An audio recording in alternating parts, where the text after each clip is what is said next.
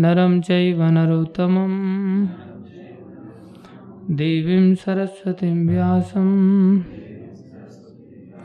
ततो जयमुद्धीरये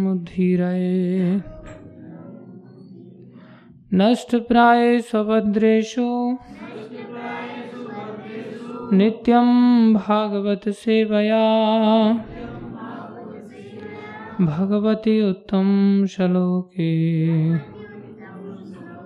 भक्तिर्भवती नैष्ठिकी। श्रीमद्भागवतम स्कंदो अध्याय तीन श्लोक संख्या चौबीस। तदश्मसारं हृदयं बतेदं तदश्मसारम् यद्गृह्यमानैर्हरिर्नामधेयै न विक्रियेताथ यदा विकारो।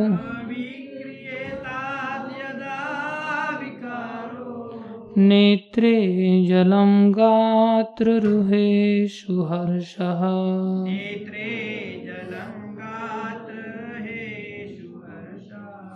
तद अश्मसारं हृदयं बतेदं तद अश्मसारं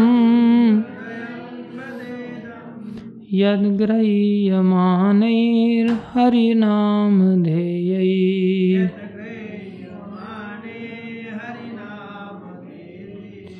न विक्रियेतात् यदा विकारो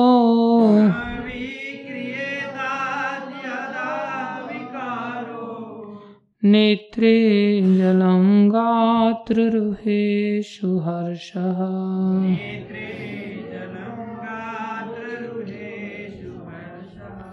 तद अश्मसारं हृदयं बतेदं।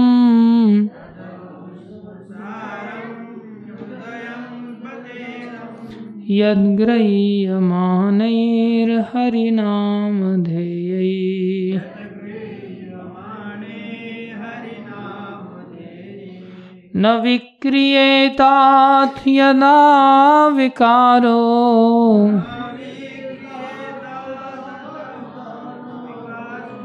नेत्रे जलं हर्ष हर्षः।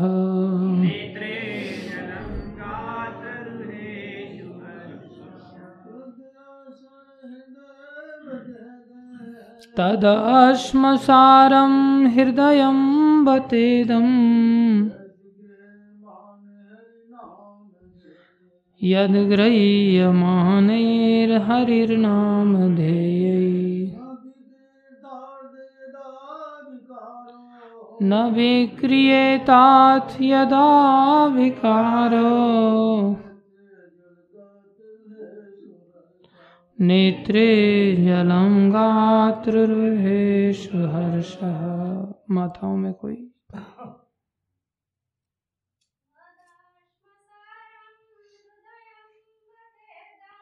तद अश्मसारं हृदयं बतेदम्।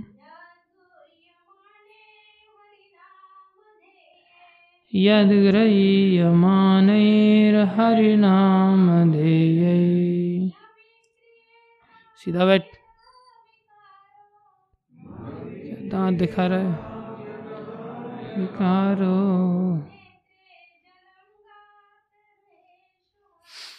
नेत्रे जलं गात्ररुहेषु हर्षः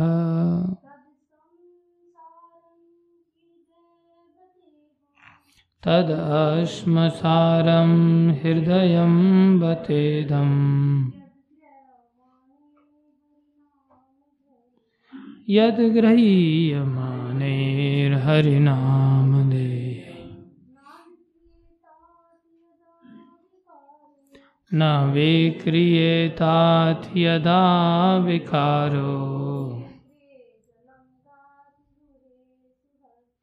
नेत्रे जलं गात्रवेशु शब्दार्थ तत् वह अश्मसारम फौलाद का बना हृदय हृदय बत इदम निश्चय ही यह यत जो ग्रह्य माने उच्चारण करने पर भी हरि नाम, श्री भगवान का पवित्र नाम, ध्येय मन की एकाग्रता से न, नहीं, विक्रियत, बदले, अथ इस तरह यदा जब विकार प्रतिक्रिया नेत्रे आँखों में जलम अश्रु गात्र छिद्रों पर हर्ष उल्लास का प्रस्फुटन।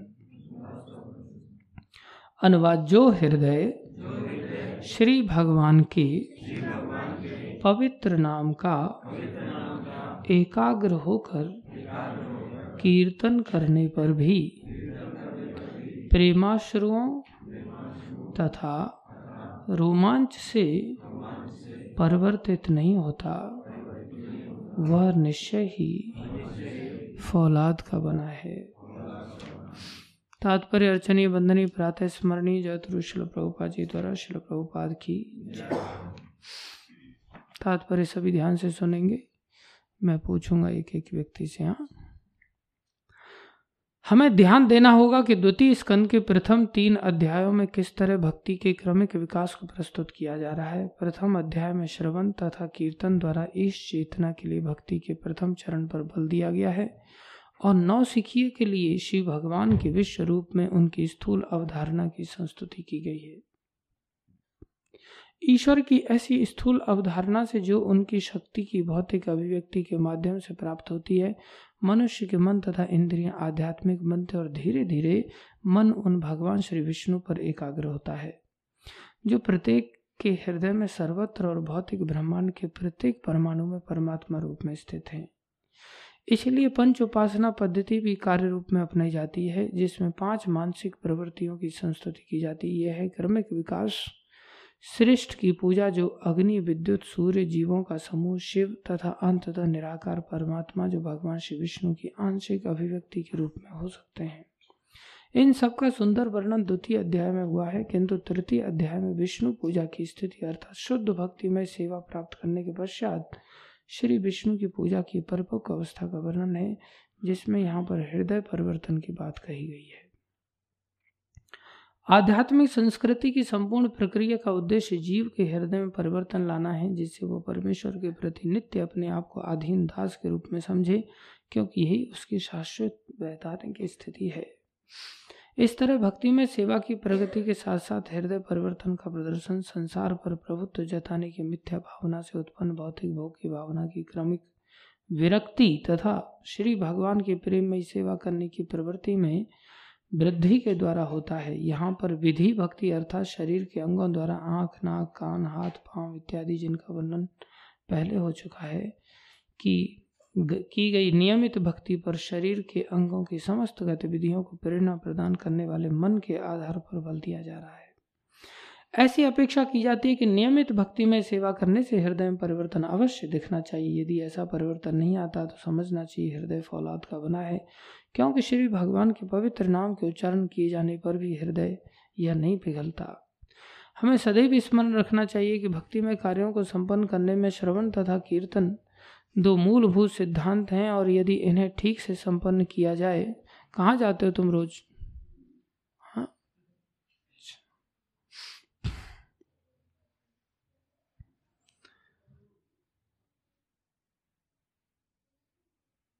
ठीक से संपन्न किया जाए तो इससे हर्ष उत्पन्न होगा, जो आँखों में आँसू तथा शरीर में रोमांच द्वारा लक्षित होगा। ये स्वाभाविक परिणाम है और भाव दशा में प्रारंभिक लक्षण है, जो प्रेम या भगवत प्रेम की पूर्ण अवस्था प्राप्त होने के पूर्व प्रकट होते हैं। यदि श्री भगवान के पवित्र नाम के निरंतर श्रवण तथा कीर्तन से भी कोई प्रतिक्रिया नहीं होती तो यह समझना चाहिए कि केवल अपराध के कारण है, यही संदर्भ का अभिमत है। श्री भगवान के पवित्र नाम का उच्चारण प्रारंभ करते समय यदि भक्त पवित्र नाम के चरणों पर दस प्रकार के अपराधों से बचने के प्रति सावधान नहीं रहता तो यह निश्चित माने कि विरह की भावना आँखों में, आँसू तथा शरीर में रोमांच के रूप में प्रकट नहीं होगी। भाव दशा का प्राकट्य आठ दिव्य लक्षणों से होता है। यह है निष्क्रियता, प्रस्वेद, रोमांच, कंठ गदगद होना, कंपन, शरीर का पीला पड़ना अश्रुपात तथा अंततः समाधि। शिल रूप गोस्वामी द्वारा विरचित भक्ति रसामर सिंधु नामक कृति में इन लक्षणों का तथा स्थायी एवं संचारी भावों का विशद वर्णन किया गया है। शिल विश्वनाथ चक्रवर्ती ठाकुर ने कुछ दुराचारी नौसुखियों द्वारा उपयुक्त लक्षणों को सस्ती ख्याति के लिए नकल करने के प्रसंग में इन सारे भावों की आलोचनात्मक व्याख्या की है। न केवल श्री विश्वनाथ चक्रवर्ती ने अपितु शिलरूप गोस्वामी ने भी इनका आलोचनात्मक विवरण दिया है। कभी कभी उपयुक्त भाव के आठ लक्षणों की नकल को संसारी भक्तों प्राकृत सहजिया द्वारा की जाती है, किंतु ऐसे छद्म लक्षणों का तब तुरंत ही पता चल जाता है जब छद्म भक्त अनेक वर्जित कार्यों को करते पाए जाता है। कोई व्यक्ति भक्त के चिन्हों से कितना ही अलंकृत क्यों न हो, यदि वह धूम्रपान करता है, मद्यपान तथा स्त्रियों के साथ अवैध मैथुन करता है तो उसमें उपयुक्त भाव दशाएँ नहीं हो सकती। किंतु ऐसा देखा गया है कि कभी कभी जानबूझकर इन लक्षणों की नकल की जाती है।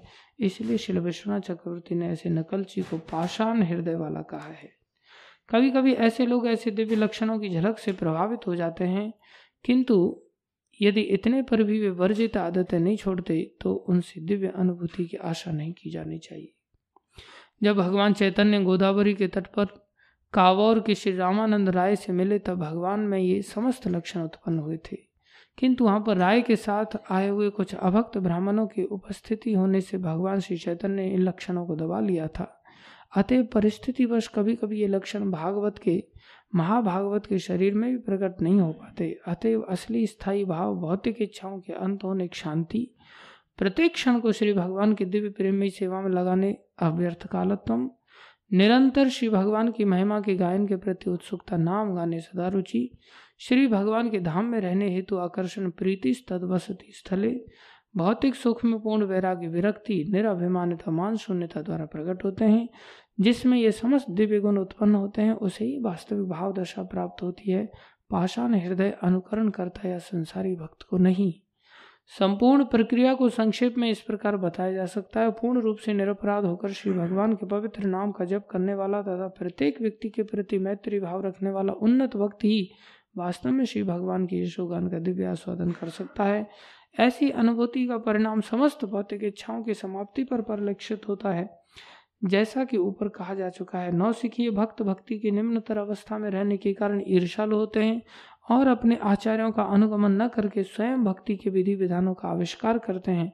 फलतः वे कितना ही भगवान नाम जप का प्रदर्शन क्यों न करें, वे पवित्र नाम का दिव्य आस्वाद प्राप्त नहीं कर कर पाते। अतएव आँखों में आँसू आना, कांपना, पसीजना या मूर्छित होना, इन सब की भर्सना की जाती है। हाँ वे श्री भगवान की शुद्ध भक्ति की संगति करके अपनी बुरी आदतों को सुधार सकते हैं।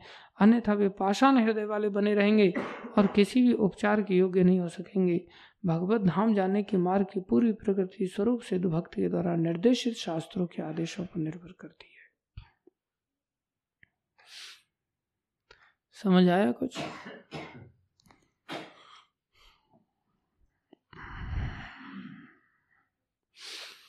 ओम ज्ञानम तिमिरन्धस्य ज्ञानञ्जनशलाकया चक्षुरुन्मीलितं येन। तस्मै श्रीगुरुवे नमः। श्रीचैतन्यमनोविष्णं स्थापितं येन भूतले स्वयं रूपकदा मह्यं ददाति स्वपदान्तिकं। वन्देऽहं श्रीगुरुश्रीयुतावनकमलं श्रीगुरुन् वैष्णवांश श्रीरूपं साग्रजातं सहगना रघुनाथान्वितं तं सजीवं। सान्द्वैतं सावधूतं परिजनसहितं कृष्णचैतन्यदेवं श्रीराधाकृष्णपदान् सहगन ललिता श्री विशाखान्वितांश हे कृष्ण करुणा सिंधु दीन बंधो जगतपथे गोपेश गोपीकांत श्री राधा कांत नमस्तुते। तप्त कांचन गौरंगी राधे वृंदावनेश्वरी, वृषभानुसुते देवी प्रणमामि हरिप्रिय। वाञ्छाकल्पतरुभ्यश्च कृपा सिन्धुभ्य एव च पावनेभ्यो वैष्णवेभ्यो नमो नमः। जय श्री कृष्ण चैतन्य प्रभु नित्यानंदा श्री गदाधर शिवाशादि गौर भक्तवृंदा हरे कृष्णा हरे कृष्णा कृष्णा कृष्णा, हरे हरे। हरे राम हरे राम राम राम, हरे हरे। हरे कृष्णा हरे कृष्णा कृष्णा कृष्णा, हरे हरे। हरे राम हरे राम राम राम, हरे हरे। हरे कृष्णा हरे कृष्णा कृष्णा कृष्णा, हरे हरे। हरे राम हरे राम राम राम, हरे हरे। गुरुवे गौरचंद्राय, राधिकाय तदालय, कृष्णाय कृष्ण भक्ताय तद्भक्ताय नमो नमः। हरे कृष्णा। आप सभी भक्तों का हार्दिक अभिनंदन है, स्वागत है। गुरु वैष्णव की दया से जो कुछ कहें, कृपा करके ध्यान से सुनिए। देखो, किसी भी परिस्थिति का निर्णय उसके लक्षणों से किया जाता है। अगर लक्षण नहीं है तो उस वस्तु का सही सही निर्णय नहीं हो सकता।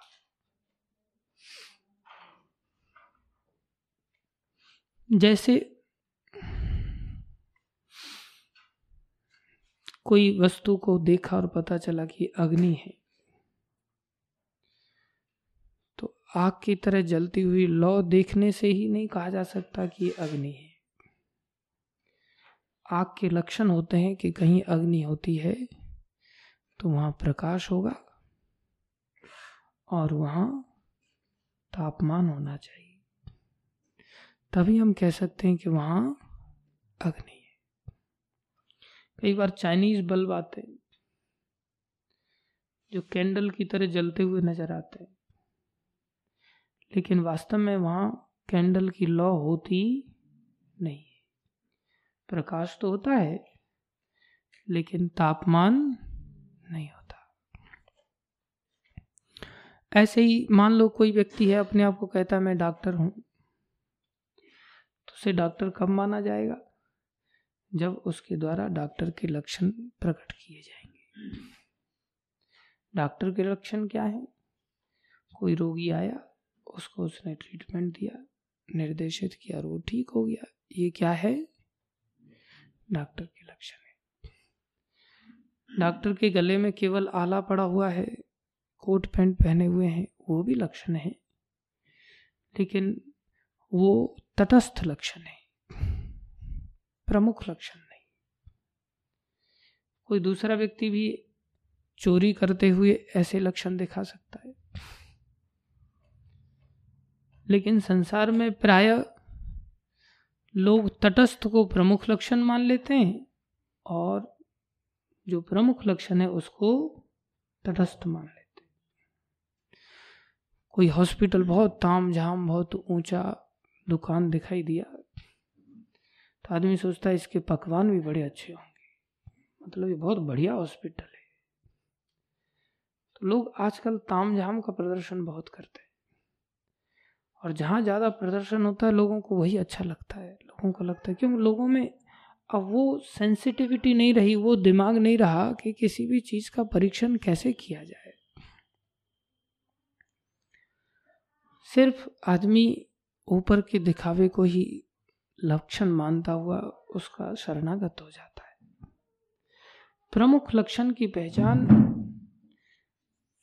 हर व्यक्ति को नहीं होती, योग्य व्यक्ति को होती कि किसी चीज़ को कैसे जज किया जाए। ऐसे ही साधु जीवन को भी लक्षणों से पहचाना जाता है कि किसके जीवन में साधुता है और किसके जीवन में साधुता नहीं। जैसे डॉक्टर कोट पैंट पहन करके घूमने लग जाए और भोली भाली जनता उसको डॉक्टर मान लेती है और फिर वो अलग अलग नंबर की शीशी पिलाता रहता है। तो एक डॉक्टर थे जिनका नाम था डॉक्टर धतूरा सिंह। क्या नाम था? डॉक्टर धतूरा सिंह। तो उन्होंने बोर्ड लगा रखा था। जैसे हमारे राजा राम प्रभु हैं, इन्होंने बोर्ड लगाया रखा है। बाहर क्लिनिक के सामने कि हमारे यहाँ पर मुफ़्त इलाज किया जाता है। तो डॉक्टर धतूरा सिंह थे, उन्होंने भी लगा रखा था बोर्ड कि हमारे यहाँ पर उचित रेट में इलाज किया जाता है। और स्कीम भी है। क्या स्कीम है? बोले, मर जाने पर कफन फ्री दिया जाता है। मर जाने पर कफन फ्री दिया जाता है। क्या नाम था उनका? क्या नाम था? ध्यान किधर है तेरा? डॉक्टर धतूरा सिंह। क्या नाम था? हाँ धतूरा सिंह। तो उन्होंने बोर्ड लगा रखा था, हमारे यहाँ उचित रेट में इलाज किया जाता है और मर जाने पर अगर कोई पेशेंट मर गया तो स्कीम लागू है, मर जाने पर कफन फ्री दिया जाता है। तो उसको आता जाता तो कुछ इतना था नहीं, बस उसने इधर उधर से दो चार बातें सीख ली थी। जैसे एक बार एक व्यक्ति पशुओं के भी डॉक्टर होते हैं। तो पशु रखने वाले व्यक्ति के ऊँट था तो ऊँट का गले में तरबूजा फंस गया। तो सांस नहीं ले पा रहा था, कठिनाई हो रही थी। तो वैद्य को बुलाया तो वैद्य गया। तो वैद्य ने क्या किया? देखा, हाथ लगा कर बोले, कुछ फंस गया इसकी। तो उसने दो नीचे पत्थर पड़े थे, पत्थर लिए और थोड़ा सा गले में से मारा। और अंदर का तरबूजा फूट गया। कई बार हम एक साथ बड़ा ग्रास खा लेते हैं लोभ में। मिठाई जाओ, गपर गपर गपर गपर करते फिर अंदर जाना बहुत कठिन हो जाता है। और इज़्ज़त के कारण हम बाहर निकल पाते, न अंदर जा पाता है। तो कई बार ऐसा होता है तो पशुओं में भी ऐसा होता है। बंदर देखो कितना भर लेता है और यहाँ गले में रख लेता है। तो ऊँट भी कई बार भर लेता है तो ऊँट के गले में अटक गया वो तो उसने पत्थर से तोड़ा वो निगल गया वो ठीक हो गया। उसका कंपाउंडर बोला, ये तो बढ़िया इलाज है, इसमें क्या है? और इसको इतना पैसा मिल रहा है। तो उसने भी बोर्ड लगा लिया, बोले, हम भी पशु का इलाज यहाँ किया जाता है। तो एक आध व्यक्ति का पशु बेचारा बीमार हो गया तो उसने बुलाया उसको। बुलाया तो इसने झोले में दो पत्थर रखे हुए थे बड़े बड़े अब इसने क्या किया? जो भी पशु बीमार हो, उसके गले को ठोकना चालू कर दे।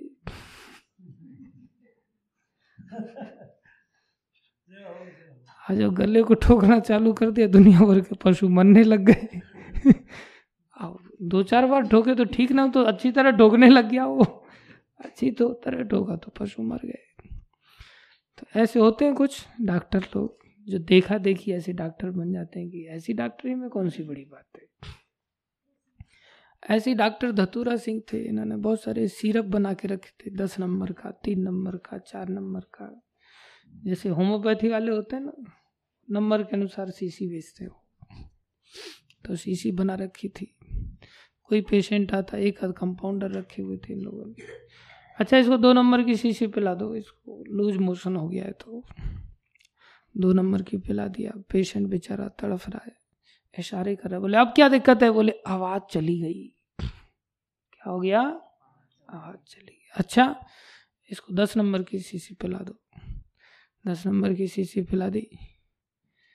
तो वो कुछ बोल ही नहीं रहा है। बोले, आवाज़ वापस नहीं आ रही। तो बोले, पूछो पूछो। तो चिल्ला रहे हैं। बोले, अब सुनाई भी नहीं दे रहा है इसको। सुनने की ताकत भी चली गई अच्छा पंद्रह नंबर की शीशी पिला दो। ऐसे पिलाते पिलाते बोले, अब धीरे धीरे बोले, सांस ही चली गई इसकी।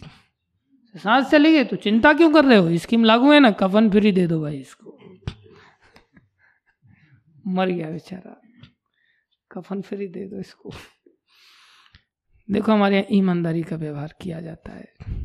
आपके साथ कोई द्वेष नहीं बरता जाएगा, आपको कफन अवश्य देंगे फ्री में देंगे। तो ऐसे डॉक्टर से इलाज कराने का क्या फ़ायदा?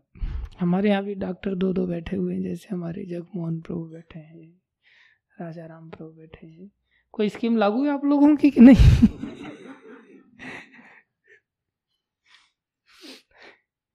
अच्छे पेशेंट बढ़ सकते हैं अगर ऐसी स्कीम एक लगा दिया तो। खैर। डॉक्टर को ऊपर सकल सूरत से नहीं पहचानना चाहिए। Doctor must be known by his knowledge knowledge of medical science. जो विद्या है चिकित्सा की, वो उसको आनी चाहिए। विद्या नहीं आती तो किसी काम का नहीं। तो विद्या प्रमुख लक्षण है। लेकिन अगर कोई डॉक्टर बिना किसी उसके सकल सूरत के और बिना आला फाला लटकाए और हमारे पास से निकल जाए तो हम पहचान नहीं पाते। हमको ये डॉक्टर हो सकता है। ताम झाम के साथ आए, तब हमको लगता है, ये डॉक्टर होना चाहिए।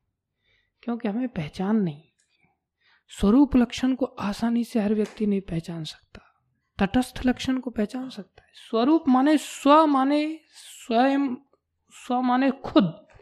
और रूप माने जो उसका फॉर्म है, रूप है, वो उसके उस लक्षण से ही एग्जिस्ट करता है। अगर वो लक्षण हटा दिया जाए तो वस्तु एग्जिस्ट ही नहीं कर सकती। अभी जैसे घी का लक्षण है तो घी का ऐसा लक्षण जिससे घी एग्जिस्ट करता हो। अब हम बाहरी लक्षण को देखते हैं। बाहर में तो डालडा भी एक जैसा दिखता है। तो हमें पहचान होनी चाहिए कि घी क्या है और घी क्या नहीं है। क्या वास्तव में घी है और क्या वास्तव में घी नहीं है। अब जैसे दूध है तो दूध की पहचान हम प्राय शकल से करते तो फिर तो चूने का पानी भी दूध जैसा लगेगा और चूना अंदर जाकर के फाट डालेगा सब कुछ। इसलिए ये भी जानना ज़रूरी है, दूध क्या है? ये भी जानना ज़रूरी है, दूध क्या नहीं है। अगर ये नहीं जानेंगे दूध क्या नहीं है तो चूने के घोल को ही क्या मान लेंगे? दूध मान लेंगे और मृत्यु के शिकार हो जाएँगे। इसी तरह हर वस्तु को लक्षण से जानना चाहिए। ऐसे ही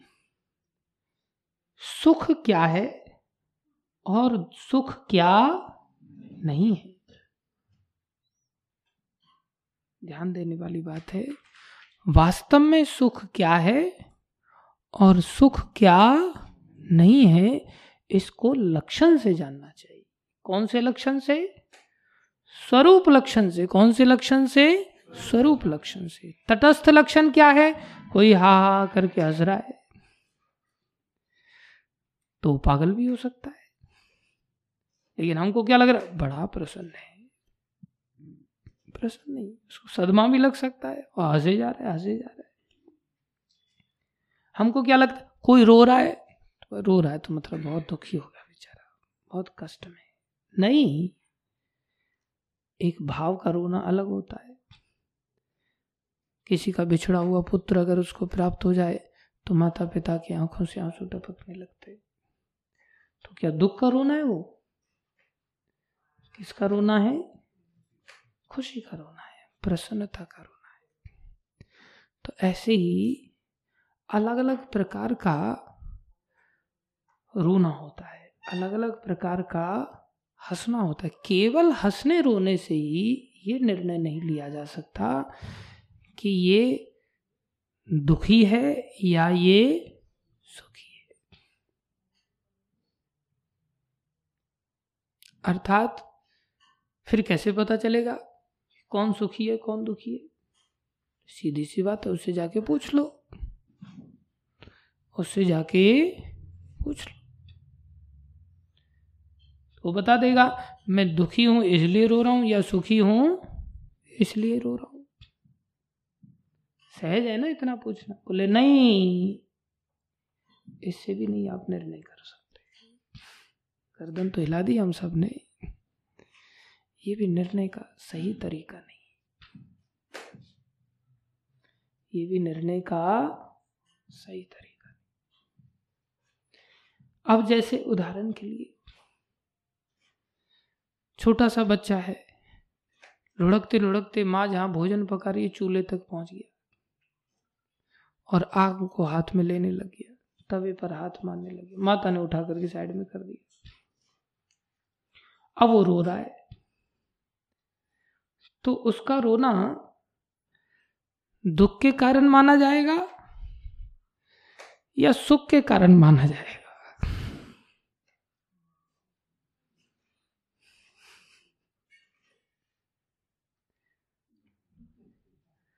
दुख के कारण माना जाएगा कि सुख के कारण माना जाएगा? ये उदाहरण आप लोग निर्णय नहीं ले पा रहे हैं आसानी से। दूसरा उदाहरण लेते हैं। कोई बच्चा है और वो पढ़ाई नहीं कर रहा है और उसको माता पिता ने, टीचर ने थप्पड़ मारा और वो रो रहा है।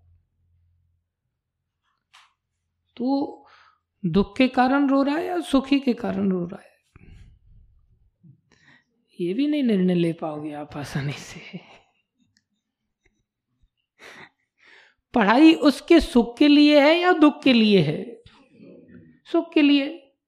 अब नहीं पढ़ रहा है तो उसको पिटाई लगाया। अब पिटाई लगाया तो रोने लग गया। अब जब रोने लग गया, अब उसको व्यक्तिगत ऐसा लग रहा है कि मेरे जीवन में दुख आ गया है, इसलिए रो रहा है। लेकिन माँ बाप उसके पास में खड़े हैं और टीचर ने उसकी धुनाई की और टीचर कह रहे, और दो मारो इसमें। टीचर क्या कह रहा है? घर वाले क्या कह रहे हैं? और दो मारो इसमें। लेकिन इसको पढ़ा ज़रूर देना तो क्या माता पिता उसको रोने देखना चाहते हैं?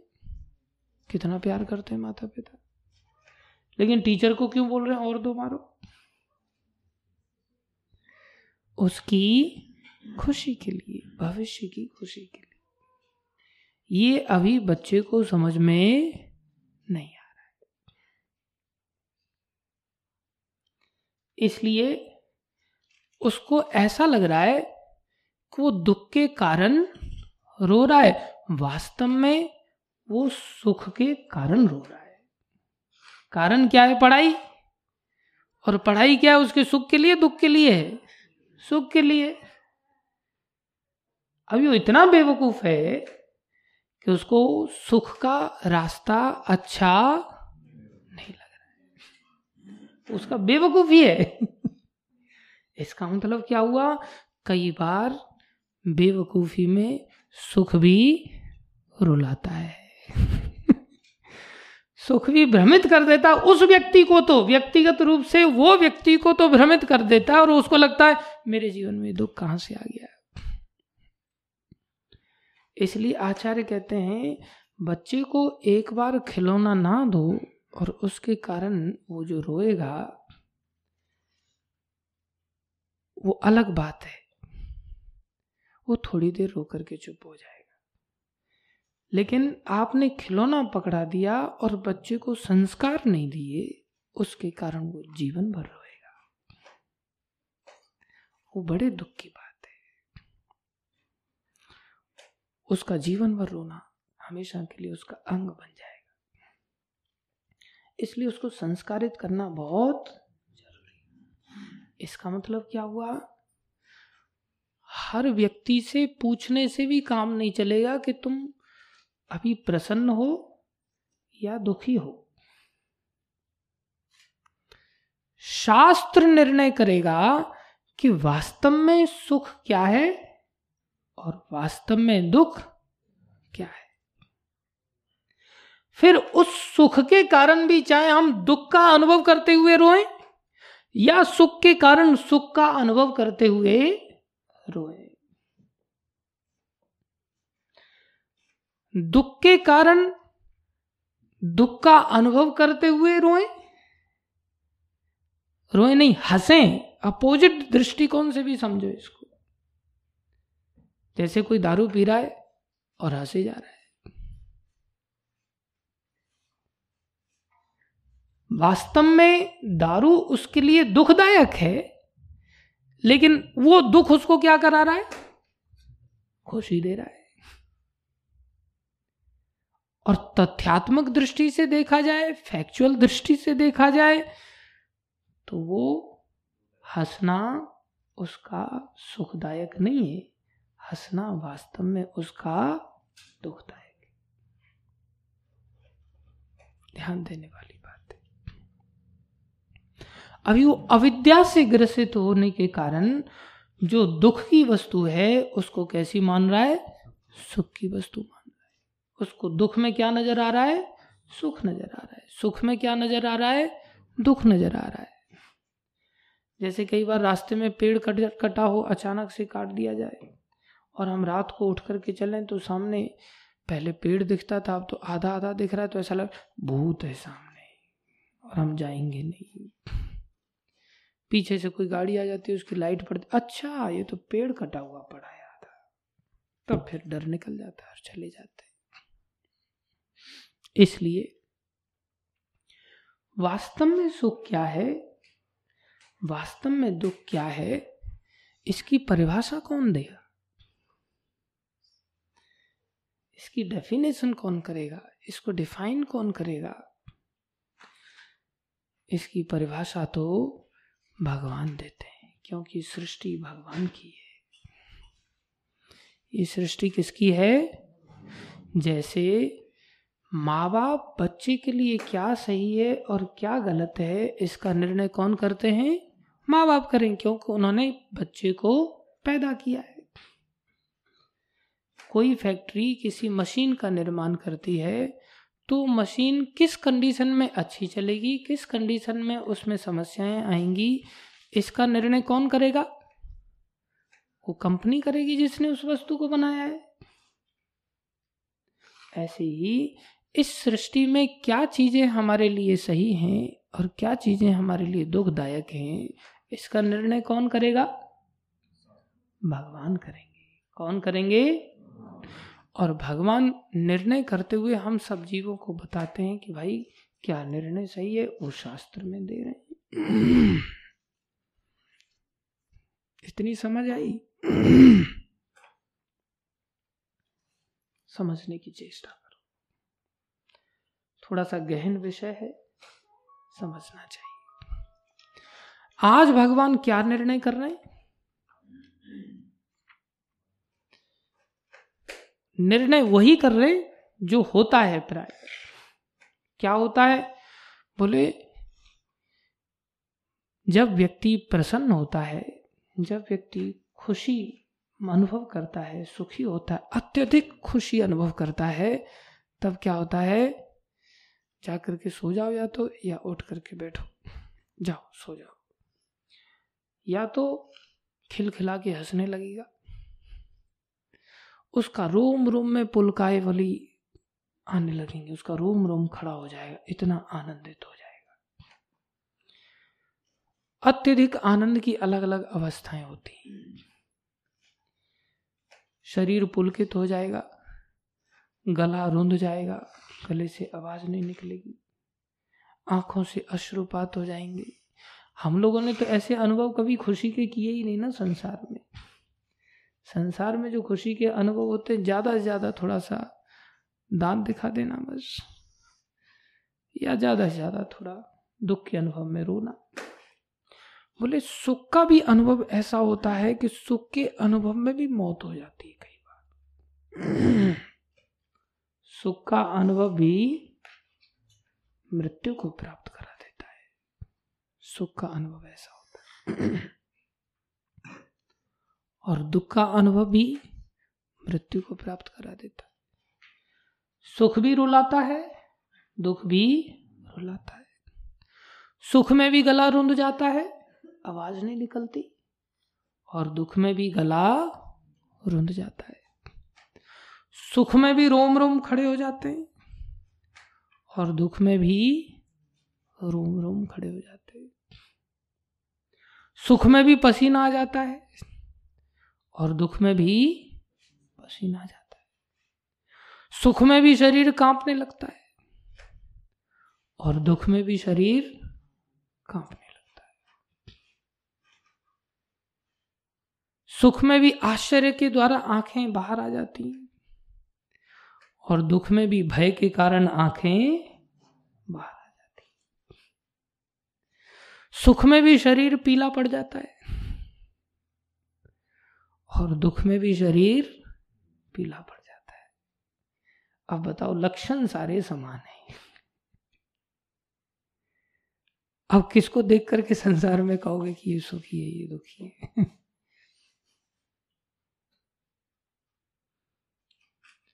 ये भक्ति का विज्ञान बहुत गहरा विज्ञान है, इसको समझने की चेष्टा करनी चाहिए।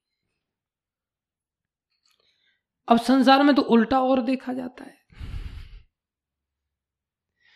कि व्यक्ति सुख की क्रियाओं में दुख अनुभव करता है और दुख की क्रियाओं में सुख का अनुभव करता है। ऐसा भी देखा जाता है। कैसी वैचित्रीय केवल ऊपर के इन लक्षणों से नहीं जाना जा सकता, उस व्यक्ति से भी नहीं समझ सकते कि व्यक्ति दुखी है वास्तव में या सुखी है। लेकिन एक मोटा मोटा उपाय है जिससे हम वास्तव में समझ सकते हैं। कौन सा वाला लक्षण हमें चाहिए? हैं ये आठ के आठ लक्षण वैसे ही? जो सुख में भी आते हैं और दुख में भी आते हैं। तो हम कौन से लक्षण को चाहते हैं अपने जीवन में? सुख वाले। बहुत कठिन प्रश्न पूछा है क्या मैंने? एक ही व्यक्ति उत्तर दे रहे सुख वाले। बाकी क्यों लग रहा है कि फंस गए तो कठिन प्रश्न नहीं किया है। कौन से लक्षण चाहता है? सुख वाले। हम सब सुख वाले लक्षण चाहते अब बोले, सुख वाले आएँगे कैसे? और दुख वाले कैसे आते हैं? एक सीधे शब्दों में देखा जाए तो किसी की हिंसा अगर किया जाए, क्या किया जाए? किसी को मारा जाए, किसी की हिंसा की जाए, किसी चीज़ को नष्ट किया जाए तो उससे सुख मिलेगा या दुख मिलेगा? दुख मिलेगा।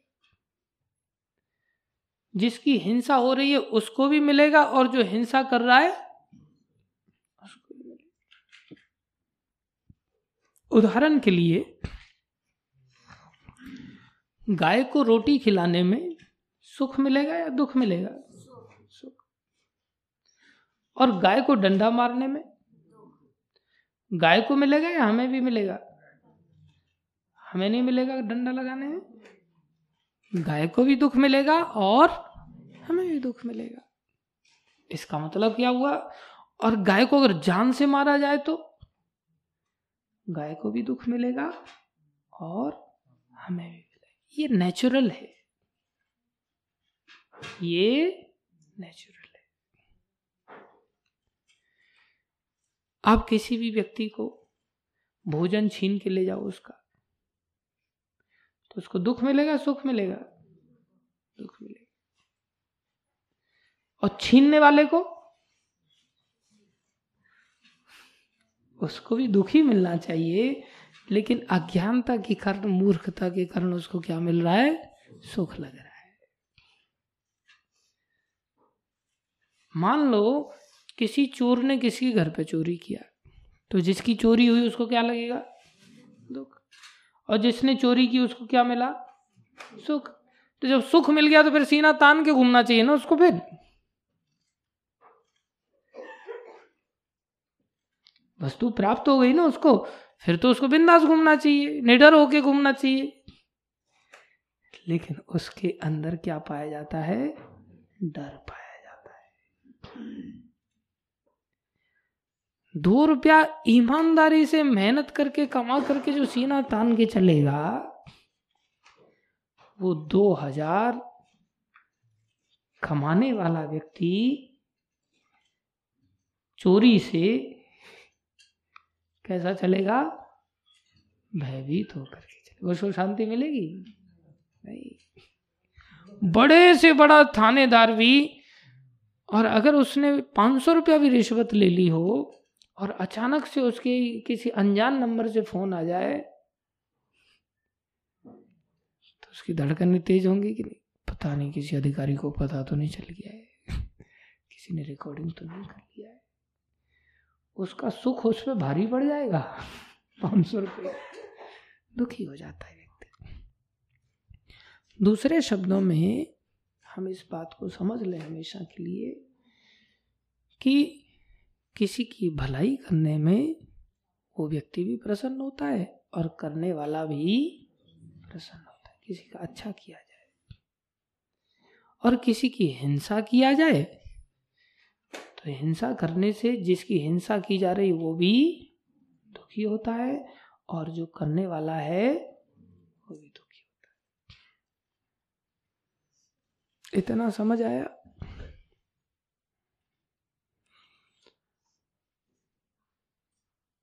मान लो हमने फूल तोड़ लिया।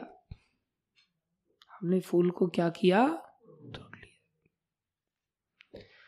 जब फूल को तोड़ लिया तो फूल की हिंसा हुई या फूल पर दया की हमने? हिंसा हो और फूल को, गेंदा का फूल हमने कुचल भी दिया हल्का सा। तो हिंसा हुई या दया हुई? हिंसा। अब उसको हम सूंघेंगे तो खुशबू ज़्यादा आएगी, कम आएगी? ज़्यादा आएगी। मसलने से फूल को खुशबू ज़्यादा आती है। तो हमको क्या मिला? खुशी मिली। तो हिंसा से तो यहाँ खुशी मिल रही है हिंसा से तो खुशी मिल रही, दुख मिलना चाहिए था। बोले, नहीं हिंसा का परिणाम तो दुखी होता है। हम अपनी जगह पर गलत हैं। संसार में हिंसा से हमको सुख की प्राप्ति होती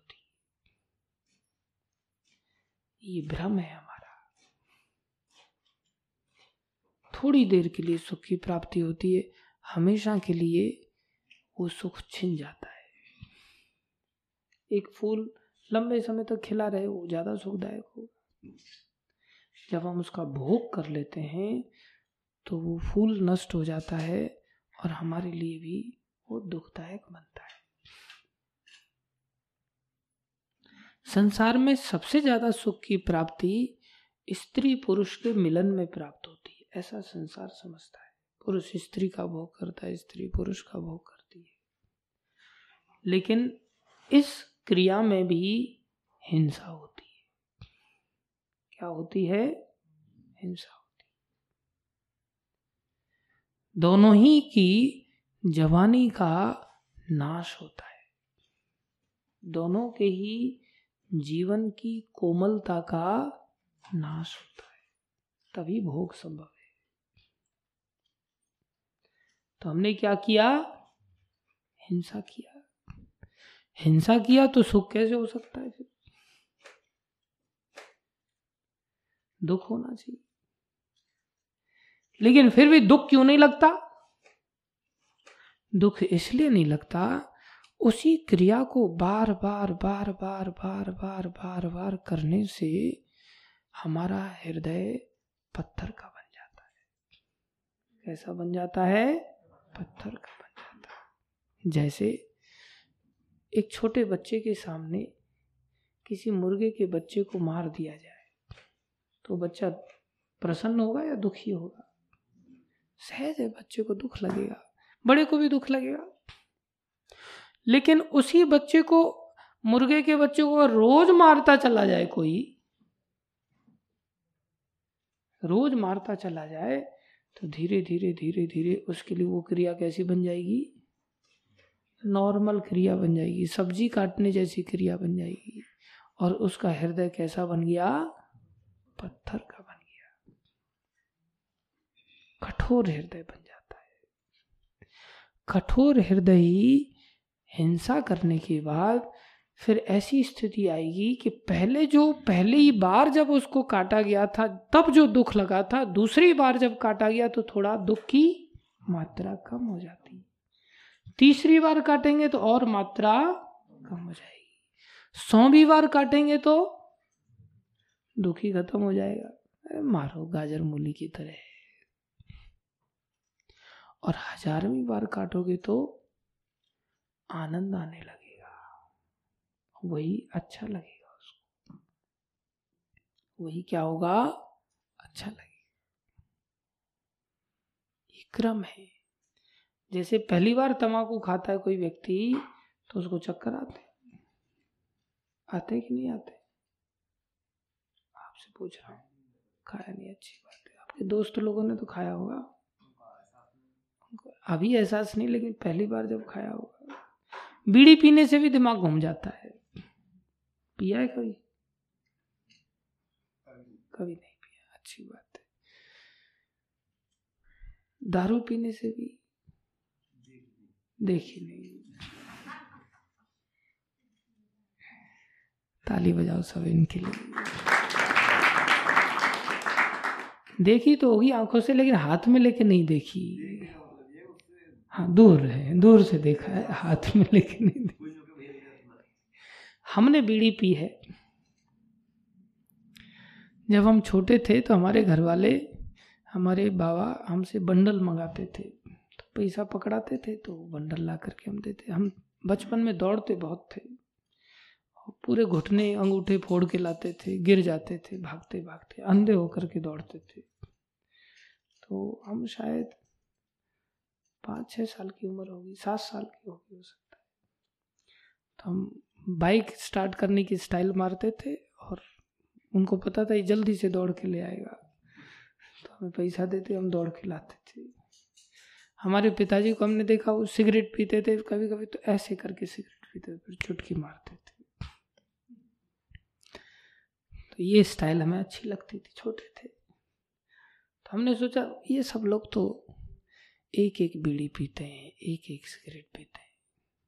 कई सारे बच्चे थे दो तीन बच्चे तो हमने क्या किया पूरा बंडल ही जला दिया हमने बीड़ी का। और पूरा बंडल जला करके पूरा बंडल ऐसे उंगली में भर लिया और फिर पूरी तरह से ज़ोर से खींचा उसको। एक साथ सारी बीड़ी हाँ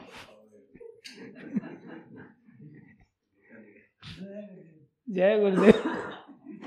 अनुभवी लगते हैं आप भी। और जैसे ही हमने पिया, एकदम से इतना ज़ोर से चक्कर आया, आँखें लाल हो गई, हम बेहोश होके गिर पड़े। बाकी बच्चे लोग घबरा गए, उन्होंने पानी के छीटे फीटे मारे। थोड़ा होश आया और फिर होश आने पर इतनी खांसी आई, इतनी खांसी आई कि ऐसा लगा कि प्राण निकल जाएँगे। वो अनुभव कभी भूले नहीं, भूलते हम और उसके बाद उसी दिन हमने दंडवत प्रणाम कर लिया था, उस बीड़ी को दोबारा कभी नहीं पिएँगे प्राय ऐसा होता है। सब गंदगी के अभ्यास में ऐसा होता है। दुख का अनुभव अवश्य होता है। प्रत्येक भोग में होता है। किसी भी प्रकार का भोग हो, शुरुआत में उस दुख में, उस भोग में दुख की अनुभूति अवश्य होती लेकिन वो दुख कब सुख नज़र आने लगता है, उस दुख का बार बार बार बार लंबे समय तक अभ्यास किया जाए तो दुख क्या बन जाता है? सुख बन जाता है। उस सुख की अनुभूति क्यों होती है? क्योंकि हृदय कैसा बन गया? पत्थर का बन गया। हृदय पत्थर का बन गया। इसलिए अब उसे गलत क्रिया में सुख का अनुभव हो रहा है। और जैसे ही हृदय पत्थर का बनेगा, वास्तव में वो क्रिया सुखदायक नहीं है, लेकिन उसको क्या मिलेगा? सुख। पहले दिन चोरी करो। डर लगता है। और फिर चोरी करते चले जाओ। मज़ा आने लगता है। चोरी किए कभी? बचपन से आज तक। बता बता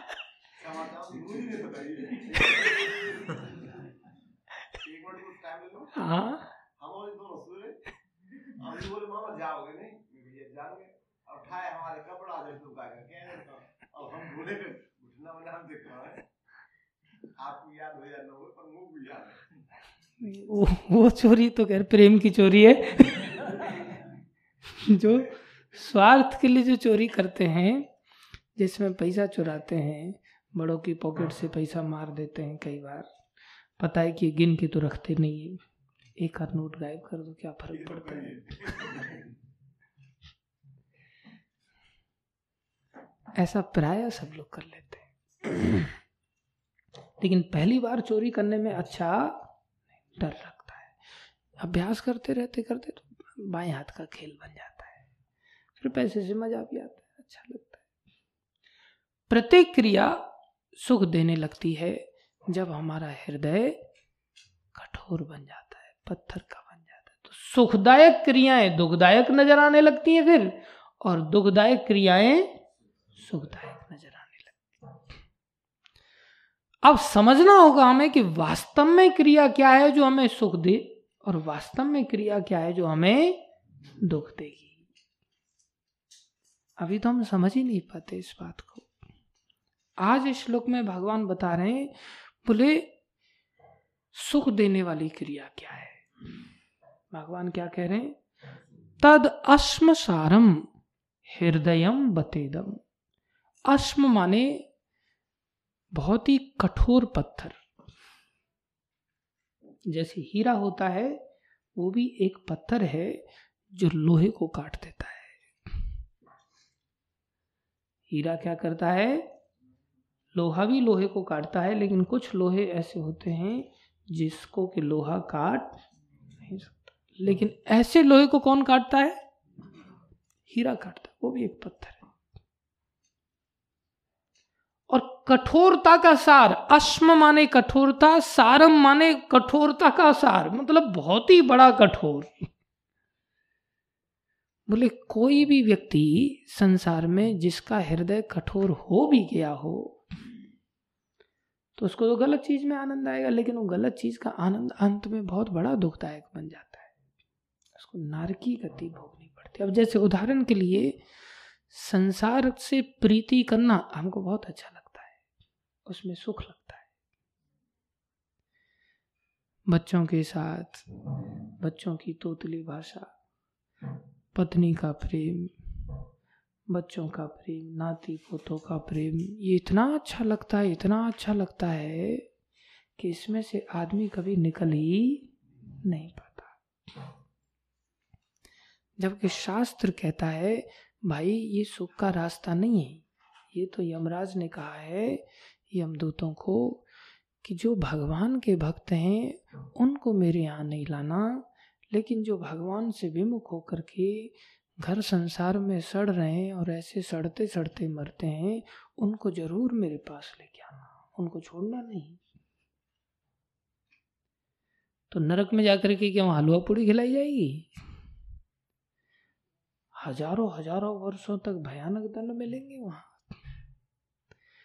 तो अभी हमें जो सुख नज़र आ रहा है, जबकि संसार में भी वास्तव में सुख है नहीं, लेकिन पाते पाते पाते पाते हमें वो सुख नज़र आता है। क्या पाते पाते?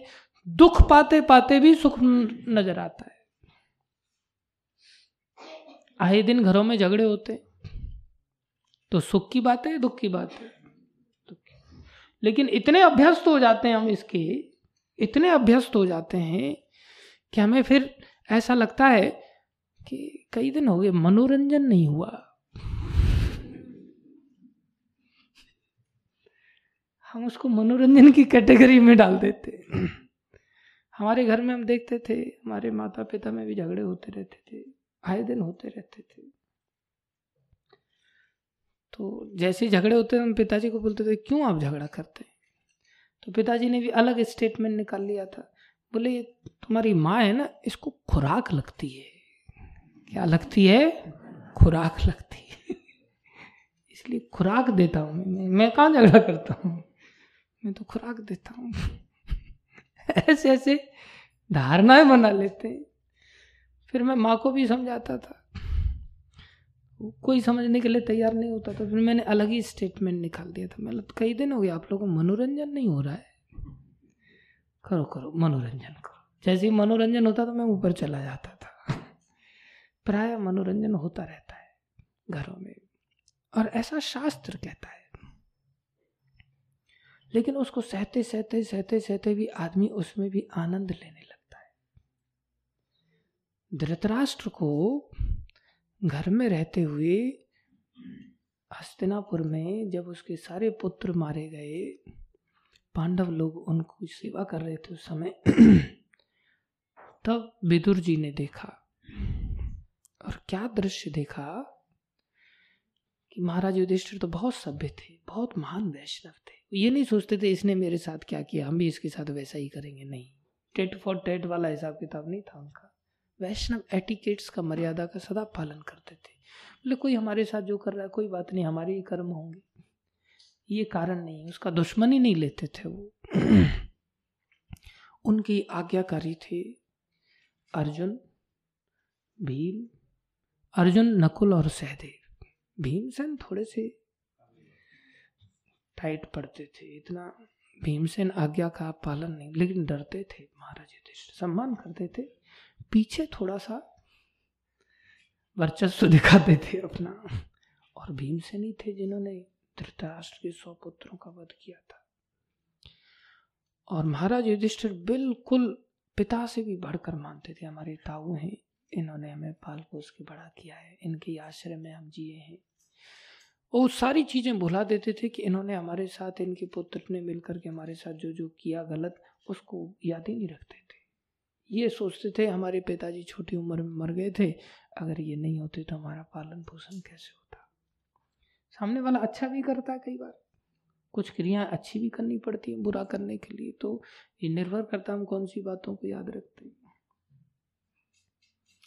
डिपेंड करता है। भड़काने वालों की भी कमी नहीं होती, लेकिन बुद्धिजीवी होना चाहिए। गंभीर होना चाहिए व्यक्ति। हमारी दूसरी माँ थी तो हमारे घर में हमारी दूसरी माँ के खिलाफ हमको बचपन में लोग भड़काते थे। हम भड़क भी जाते थे। हम उनके द्वारा गलत व्यवहार को ही ध्यान रखते थे। लेकिन कुछ अच्छे व्यवहार भी होते थे। छोटे थे सबके ही कपड़े धुलते थे तो हमारे भी कपड़े धुलते थे, धोते थे। भक्ति मार्ग में आने के बाद ये एहसास हुआ, पहले एहसास नहीं होता हालाँकि हम ऐसी दुश्मनी नहीं बनाते थे, जैसे बाकी लोग समझाते थे। हम उसको लेट गो करते थे, कोई नहीं, छोड़ो यार, जो भी है, आगे बढ़ो। लेकिन कुछ लोग याद रखते, दुर्योधन याद रखता था, जबकि उसके साथ जानबूझ के किसी ने गलत व्यवहार नहीं किया था। तो महाराज युधिष्ठिर फिर भी सम्मान करते थे। एक भक्त ऐसा ही होता है, सबका सम्मान करता है।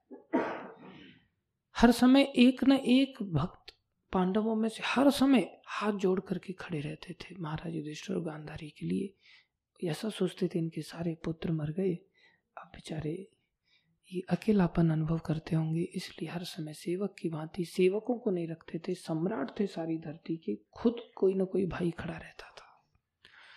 जब खड़े रहते तो कभी कभी भीमसेन का भी नंबर आता था खड़े रहने में। तो भीमसेन जब ये देखते थे हाँ अभी कोई नहीं है। नकुल भी चला गया, सहदेव भी चला गया, अर्जुन भी नहीं दिखाई दे रहा है। महाराज युधिष्ठिर भी व्यस्त थे तो भीमसेन आते थे। और आकर प्रणाम ताऊ जी। ताऊ जी, ये लो, ये खीर खाइए। और देख लीजिए, इसमें जहर फहर नहीं होगा। जो पहले मेरे को दुर्योधन ने खीर बना के दी थी ना, ऐसा नहीं है इसमें कुछ भी। आप भय मत करना, खा लीजिए। तो घाव को कुरेदने वाली बात हो जाती थी नहीं। तब धृतराष्ट्र को बड़ा अटपटा लगता था और सारे पुत्रों को उन्होंने ही मारा था। ये देखिए, ताऊ जी, ये रेशम का कपड़ा कैसा लग रहा है आपको? ये देखिए, कितना अच्छा है। लेकिन लाक्षाग्रह में जो रेशम लगी थी ना, ये उससे बढ़िया है। आप देख लीजिए, आपको तो पहचान होगी ना। लाक्षाग्रह में जो आपने कपड़ा यूज़ किया था उससे तो अच्छा है। ताऊ जी, आप इन पहरेदारों से घबराना नहीं, ये वफादार हैं। इनके अंदर कपट नहीं है दुर्योधन जैसा, आप चिंता ना करें। इसे टोंट मार देते। तब जाकर के कभी लड्डू लेके आ रहे हैं, कभी कुछ लेकर के आ रहे हैं चिढ़ाते थे ये लड्डू खाइए, ये लीजिए। बहुत बढ़िया लड्डू है। ऐसे लड्डू तो आपने चीरहरण के समय में भी नहीं खाए होंगे। चीरहरण की याद दिला उस दिन खाए थे वैसे आपने? लड्डू खाए थे उस दिन? खाए होंगे ना? कैसा चुभेगा आदमी को? ये बात वो नकुल सहदेव को भी नहीं पता चलने देते थे। और ये बात अपने मुँह से धृतराष्ट्र कैसे कहे? महाराज युधिष्ठिर को स्वाभिमानी वो भी तो स्वाभिमानी राजा थे। बड़ी ताकत थी उनके अंदर, लेकिन क्या करे? विवश थे। संसार में व्यक्ति आसक्त हो जाता है ना? तो फिर भी ऐसे ऐसे भयानक टोन्स को सहते हुए टोंट है अभी क्लास में अगर किसी को रहते समय और थोड़ी सी उस व्यक्ति की बात अगर दिन में कुछ गड़बड़ किया हो किसी ने और क्लास में अगर बता दी जाए वो बात, घुमा फिरा करके तो लोग प्रभु जी तो टोंट मारते हैं। प्रभु जी तो और घर में क्या मिठाई खिलाते हैं? घर में टोंटिंग नहीं होती। खूब टोंटिंग होती है। भीमसेन क्या कर रहे हैं? टोंट मार ये बात विदुर जी ने देख दिन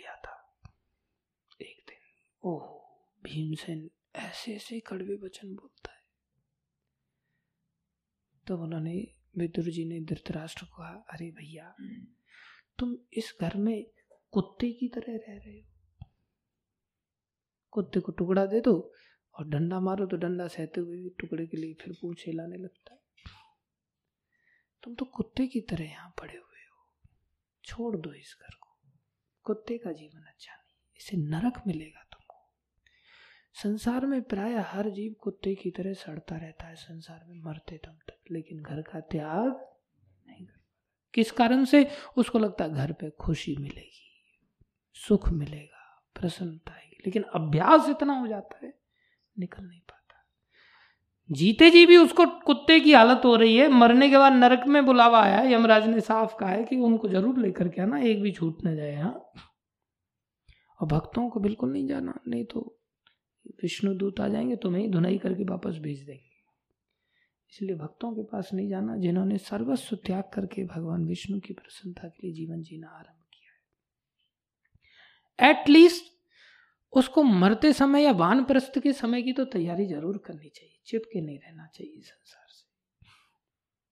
कालिदास बहुत बड़े कवि हुए हैं, उन्होंने कहा है, शैशवे विद्या अनुरक्ता।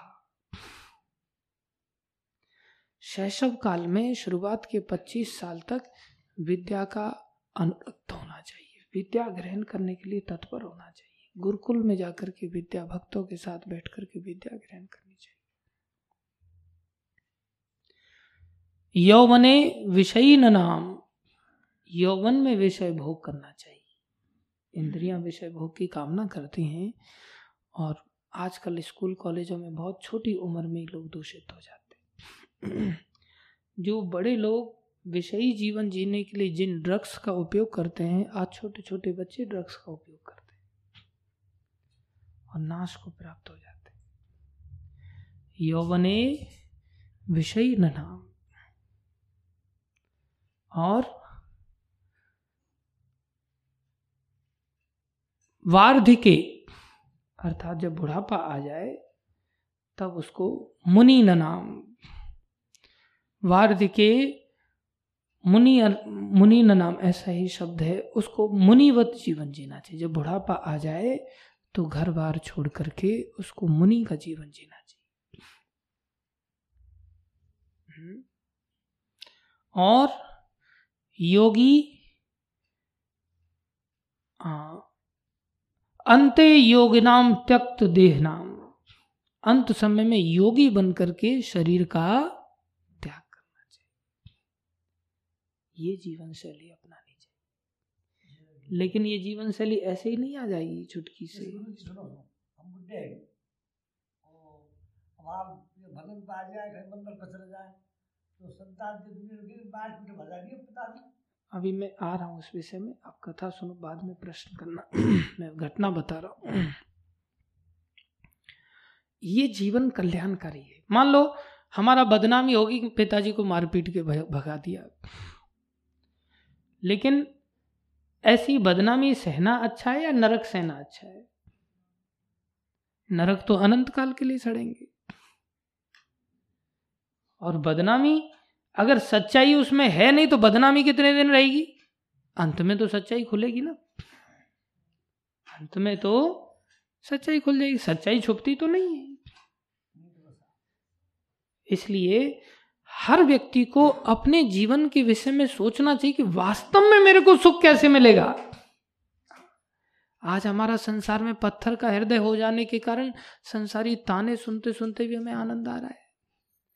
जीते जी भी दुख पाएँगे, बाद में भी दुख पाएँगे। त्याग करना सीखना चाहिए। एक बड़े जमींदार थे। ज़्यादातर लोगों की यही दशा है, कुत्ते बन के ही मर जाते हैं लोग।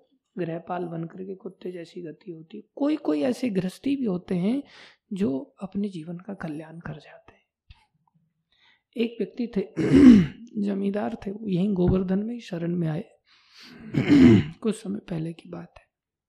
साठ सत्तर साल, वैसे आए दिन अब लोग, भक्त लोगों में जागृति आ रही है, प्रचार के कारण लोग समझ रहे हैं। गृहस्थी थे, नंबरदार थे। तो एक विरक्त महात्मा रहते थे यहाँ। श्याम कुटी पे परिक्रमा लगाते हुए जब जाएँगे तो गोवर्धन के अंदर स्थान आता है। वहाँ एक महात्मा रहते थे। तो उनके शिष्य लोग भी थे, वो त्यागी थे। बचपन से ही कुछ ब्रह्मचारी भी बन जाते हैं। कुछ गृहस्थी बनते हैं संसार में। आजकल तो ज़्यादातर गृहस्थी बनते हैं कोई कोई ब्रह्मचारी बन पाता है। क्योंकि विद्या शुरुआत में ग्रहण करने वाला ही इस मार्ग में आगे बढ़ पाता है। तो एक व्यक्ति नंबरदार उनका वो महात्मा बहुत सम्मान करते थे। तो शिष्य लोग सोचते थे, इनका इतना सम्मान क्यों किया जाता है? बाद में पता चला कि इन्होंने क्या किया नए नए आए वो। तो उनकी जिन्होंने नंबरदार जी आए और जो महात्मा थे, उनकी आपस में बातचीत हुई। तो हर व्यक्ति से तो हर व्यक्ति पूरा बात नहीं करता ना, खुल के नहीं बताता। महात्मा को बताया उन्होंने। शिष्य लोगों को लगता है ये नए नए आए फिर भी इनका इतना सम्मान हो रहा है, समझ नहीं आ रहा है, इनका सम्मान क्यों हो रहा है इतना? तब उन्होंने अपने शिष्यों को बताया कि इन्हें तुम देख रहे हो नहीं साधारण आदमी नहीं है, ये पूरे गाँव के नंबरदार के रूप में फ़ेमस थे। गाँव के लोग सब लोग इनसे शिक्षा ग्रहण करते थे और ये बड़ी मर्यादा का पालन करते थे। इनके बच्चे थे, इनका परिवार था, इनकी पत्नी थी, सब घर बार रहता था घर से दूर बाहर चौपाल लगती थी और वहाँ चौपाल पर ये शासन करते थे एक प्रकार से। और बड़े भक्त हैं शुरुआत से एक दिन क्या हुआ, इनकी घर की दो बहुएँ तो ऊपर की अच्छी थी, एक छोटी बहू थी। वो बार बार आकर के दरवाजे पर खड़ी हो जाती थी। चंचल वृत्ति। पहले समय में पर्दा प्रथा बहुत अच्छी होती थी। पर्दे के बड़े फ़ायदे होते थे। अगर आपने घूंघट डाल रखा है ब्रज में, हमने देखा। हम महाराष्ट्र में गए, तब वहाँ पता चला कि अरे, ऐसा भी ये संसार होता है जहाँ घूंघट नहीं डालती माता तो हमने ब्रज में देखा, आजकल ये ब्रज की भी प्रथा खत्म होती जा रही है बड़ी तेज़ी से। आपने अगर घूंघट डाल के रखा है, आपको रूप है, आपकी सुंदरता नहीं है। आपने घूंघट डाल रखा है तो कोई आपको चिढ़ाएगा नहीं। फ़ायदा है घूंघट का या नुकसान है? फ़ायदा। आप सुंदर हैं, आपने घूंघट डाल रखा है आपको पीछे कोई नहीं पड़ेगा। क्योंकि पता ही नहीं चल रहा कितना सुंदर है, कौन है, क्या है। कोई ताका झाकी नहीं करेगा। फ़ायदा है, नुकसान है। फ़ायदा है। वेश्यावृत्ति नहीं बढ़ेगी। ये बहुत फ़ायदे होते थे, लेकिन ये कल्चर खत्म हो गया। उस समय कल्चर था। उस समय ऐसा था कि घर की बहू चौखट पर आकर के खड़ी नहीं हो सकती थी। अंदर ही रहना था। कभी कभार घर से बाहर निकलना होता था। बाकी सब बुज़ुर्ग लोग करते थे, बड़े लोग कार्य करते थे। तो चौपाल थी। तो वहाँ से उन्होंने देख लिया। चंचल तो चंचल होता है क्या कर सकते हो बहू आकर के खड़ी है। ए, अंदर जाओ। क्यों दरवाजे पे खड़े हो? अंदर चली गई। मन तो बड़ा चंचल है। दूसरे तीसरे दिन फिर आकर के खड़ी हुई। तुम्हें हमने कितने बार कहा है? बाहर क्यों खड़े हो? अंदर चली गई फिर से। जा करके सास के सामने रोने लग गई। ससुर जी तो हमें जीने ही नहीं देते। हर बात पे टोकते रहते हैं। फिर उन्होंने थोड़ा नज़र रखना चालू कर दिया तो जहाँ भी कोई गड़बड़ी करें तो उसको टोकते, सुधारते, समझाते। एक दिन जब वो चौपाल पे बैठे हुए थे और सब लोग चले गए गाँव के लोग, तब नंबरदार जी की पत्नी आई मतलब उसकी सास, वो आई। तो नंबरदार जी सोच में लगे आज तक कभी चौपाल तक नहीं आई। यहाँ स्त्रियों का आना निषेध है। तुम यहाँ क्यों आए? पहले ऐसी मर्यादाएँ होती थी घरों में भी। कुछ स्थान ऐसे होते थे जिस स्थान पर हर व्यक्ति नहीं जा सकता था। लरे, तुम यहाँ? बोले हाँ हम थोड़े ज़रूरी काम से आए यहाँ तो मना है, बोले, नहीं, अब कोई नहीं है इसलिए कुछ काम था आपसे बात करनी थी बोले, कहो। बोले, आप छोटी बहू को बार बार बार बार ऐसे डांटते क्यों रहते? बोले, वो परेशान है, वो दुखी है। आप कहीं कुछ करने ही नहीं देते उसकी जीवन में परेशानी आ रही है, उसको बहुत कठिन रो रही थी मेरे पास। अच्छा उन्होंने सुना। तो बोले, ये तुम ही ऐसा कह रही हो या इसका पति भी ऐसा कह रहा है? उसका पति हमको कह रहा था कि हम तो पिताजी से बात कर नहीं सकते, माँ। ये बहू को जीने नहीं देते। पत्नी ने मेरे को कहा, आप जा करके थोड़ा पिताजी को कहो ना। जब देखो तो हाथ धो के पीछे ही पड़े रहते। अच्छा। अगर लड़के ने भी ऐसा कहा है तुम भी ऐसा कह रही हो? अच्छी बात है। जाओ। अब नहीं डांटेंगे। चली गई वापस। रात्रि हुई। सर्दियों के दिन थे। उसी रात को घर छोड़ दिया। उसी रात को। और घर छोड़ करके गोवर्धन आ गए। महात्मा का सानिध्य किया। उनके चरणों में आके बोले, बाबा, अब हम तेरी शरण में हमने देख लिया संसार। अब हमने देखा कि सामने से अच्छी बात को लेकर के जब ऐसा जवाब आ रहा है तो आने वाले समय में तो ये आए दिन आएगा। और हम जानते हैं कौन सा रास्ता सही है और कौन सा गलत रास्ता तो उचित हम तो गलत चीज़ के लिए, उसके भले के लिए डांट रहे थे। अब उसको अपना भला नज़र नहीं आ रहा है, और वो हमें ही उल्टा टोकेगा तो हम क्यों रहे? बोले, अब हम आपकी शरण में आ गए। दूसरे दिन पता चला, चौपाल पे नंबरदार जी ने पूरा गाँव खोज, खोजने लग गया। बड़े आदमी को सब खोजते, कहाँ गए कहाँ गए, कहाँ खोजते खोजते लोग परिक्रमार्थी लोग भी आते रहते हैं, पता चल जाता है कि हमने वहाँ देखा वहाँ देखा तो पता चल गया गाँव के लोग सारे नंबरदार। आप ऐसे कैसे छोड़ के आ गए? घर वालों को भी पता चला, बोले, नहीं, अब हम वापस नहीं जाएँगे। क्या हुआ? क्या हुआ? घर में क्या हुआ था? कैसे आ गए क्या कारण था? बड़ी जिम्मेदार व्यक्ति थे। आखिर में पत्नी भी आई। पत्नी आकर के फूट फूट के रोने लगी। अब दोबारा हम आपसे कभी शिकायत नहीं करेंगे। हमारी गलती माफ़ कर दो। एक बार ऐसा हो गया। चलो, वापस चलो, घर चलो। अरे! बोले, अब हम लौट के नहीं जाएँगे। बात तो खुल गई। वो क्यों आए? सच्चाई तो छुपती नहीं ना। बात तो आखिरकार खुल जाती है। हाँ इस कारण से क्योंकि भाव में आकर के ज़ोर ज़ोर से रो रही है। अरे, मेरे से ही, मेरी मति में ऐसे पत्थर पड़ गए थे। हाय हाय, मेरे से ही ऐसी गलती हो गई। मैंने क्यों शिकायत लगाई? ये हो गया, वो हो गया। अरे, तुमने हमारे भले के लिए शिकायत लगाई। हमने बचपन से भक्ति की थी। हमें ये एहसास हो गया, संसार हमारा घर नहीं है। इसको त्यागने में ही कल्याण है। इसलिए हम त्याग कर पाए और बाहर आ गए। अब हम भजन करेंगे आजीवन रह करके भजन किया। तो जैसे घर वालों को बात अच्छी नहीं लगी, ये बात खुल गई, ऐसे ही घर से पीट के भगाया है तो वो बात भी खुल जाती है। और पीट के नहीं भगाया है, तिलक करके भगाया है, पेड़ा खिला करके भेजा है कि हाँ आपकी इच्छा है, आप जाइए, हम आपको तिलक कर। वो बात भी खुलेगी, भाई घर वाले ऐसे सहायक थे। क्यों बदनामी होगी? संभव ही नहीं। लेकिन किसी भी हालत में आयु की आधी उम्र से त्याग करना चाहिए। पूर्व में लोग सौ वर्ष जीते थे, पचास साल की आयु आदि होती थी, पच्चीस साल तक ब्रह्मचारी जीवन, पचास साल तक गृहस्थ जीवन, उसके बाद त्याग करना चाहिए था। आजकल तो सौ साल जनरल एज रही नहीं। अस्सी में ही लोग टपक जाते हैं, मैक्सिमम आज के समय। साठ, पैंसठ तक ही पहुँचना कठिन हो गया है। अस्सी का आधा कितना हो गया? चालीस में त्याग करना चाहिए। देख ले, देख लो किस किस की उम्र चालीस है अभी। उस हिसाब से आश्रम में ही व्यवस्था बना देंगे।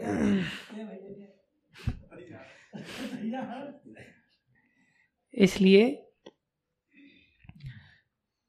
अश्मसार हृदय हमारा बन जाता है, पत्थर का हृदय बन जाता है, हमें अकल नहीं आती, जीवन में जूते खा करके जीवन व्यतीत करते हैं मरने के बाद नरक में जाते हैं, वहाँ भी जूते। लेकिन सुख की प्राप्ति नहीं होती। वास्तविक सुख क्या है?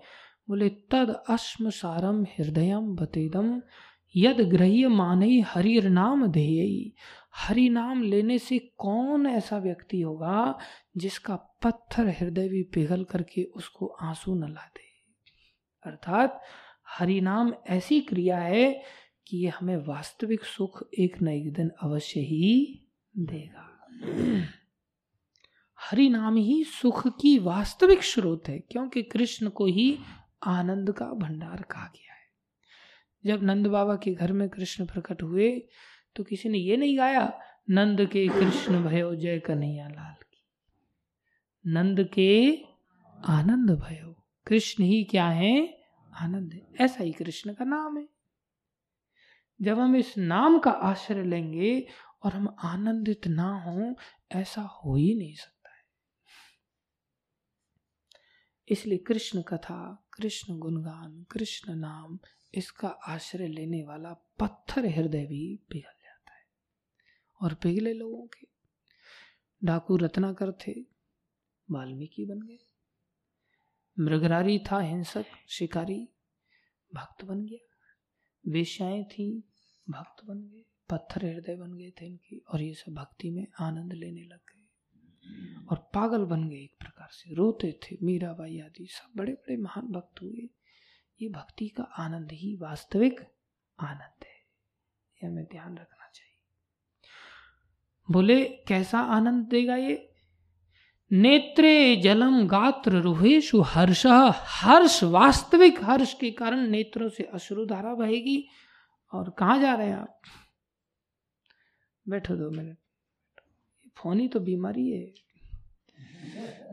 इसको अच्छी तरह से ईट लेके बारीक बारीक चूरन बनाना चाहिए इसका। बाकी समय में यूज़ कर लो लेकिन कथा के समय में इसको नहीं यूज़ कर मैं, मैं जानता हूँ। तो हम भी यहाँ थोड़ी बहुत ज़िम्मेदारी निभाते हैं लेकिन फिर भी हम कथा के बीच में डिस्टर्ब नहीं करते स्वयं नहीं उठाते। खैर ये नेत्रों से जल की वर्षा करेगा। हरिनाम। बोले, अगर हरिनाम लेने से भी किसी का पत्थर हृदय ना पिघल रहा हो, आँसू ना रहे हो, खुशी के रोमांच ना हो रहा हो, तब प्रभुपा जी कह रहे, इसका एक ही कारण है, हमारा भक्तों के प्रति अपराध हो रहा है। क्या हो रहा है? भक्तों के प्रति अपराध हो रहा है। भगवान प्रसन्न हो जाते हैं उनके नाम से ही। कलयुग केवल नाम अधारा सुमेर सुमेर नर उतर ही पा भगवान के भक्त प्रसन्न हो जाते हैं केवल नाम से ही। इतने प्रसन्न हो जाते हैं कि अपना सर्वस्व देने के लिए तैयार हो जाते हैं। तुलसी जी की, तुलसीदास, बड़े महान भक्त, वो क्या कह रहे हैं? तुलसी जिनके मुखन सो, तुलसी जिनके धोखे निक सतराम धोखे हु निक सतराम तिनके पग की पग तरी। तिनके पग की पग तरी। मेरे तन को जाम मेरे तन को जाम जिनके मुँह से धोखे में भी अगर भगवान का नाम निकलता हो, मैं अपनी चमड़ी से उसका जूता बनाना चाहूँगा। चमड़े का जो जूता होता है, उसमें जो चमड़ा लगेगा, वो मैं अपनी चमड़ी देना चाहता हूँ। अब बताओ, नाम की महिमा तुलसीदास जी इतनी जानते हैं, को अपनी चमड़ी तक देने के लिए तैयार हैं तो फिर को अपने पास दमड़ी रखेंगे? फिर वो अपने पास जो कुछ भी है, क्या ऐसे भक्त को नहीं देंगे? सब कुछ देंगे। और जिनका नाम खुद का है, अगर उनका नाम कोई व्यक्ति लगे, उसको कितनी खुशी मिलेगी? नाम लेने वाले को भगवान क्या नहीं देंगे? भगवान स्वयं को दे देते नाम लेने वाले तो क्या चीज़ की कमी रहेगी नाम लेने वाले व्यक्ति के जीवन में? और जब सब चीज़ें मिल जाएँगी तो फिर खुशी होगी कि दुख होगा? भगवान ही तो सब चीज़ों की स्रोत है। जब भगवान ही आ गए हमारे पास तो सब चीज़ आ गई किस चीज़ की कमी रहेगी? अरे, नाम का ढोंग ढांग करने से भी सब चीज़ें आती हैं। अब आपके सामने हम यहाँ बैठे हैं। हम नाम थोड़ा ढोंग ढांग ही करते हैं। कोई सच्चा तो ऐसा भक्ति नहीं कर पाते। लेकिन ढोंग ढांग से भी भगवान की दया से किसी चीज़ की कमी नहीं रखते भगवान। नाम कमाने जाते हैं, धमाने जाते हैं, कुछ नहीं करते। न दूसरों को कमाने देते। उल्टा कहते छोड़ छाड़ के आ जाओ तुम लोग भी इधर और तो भी सब भरण पोषण पाल पालन, भगवान सब कर रहे हैं प्रभुपा जी सब कर रहे हैं। ढोंग ढांग में भी भगवान जब इतना देते हैं, कभी सच्ची भक्ति होगी तो नरसिंह मेहता की तरह नोटों की वर्षा होगी, फिर तो नई बात नहीं। है इसलिए अब अब बताओ, जब सब चीज़ें मिलेंगी, फिर भी आदमी रोएगा क्या?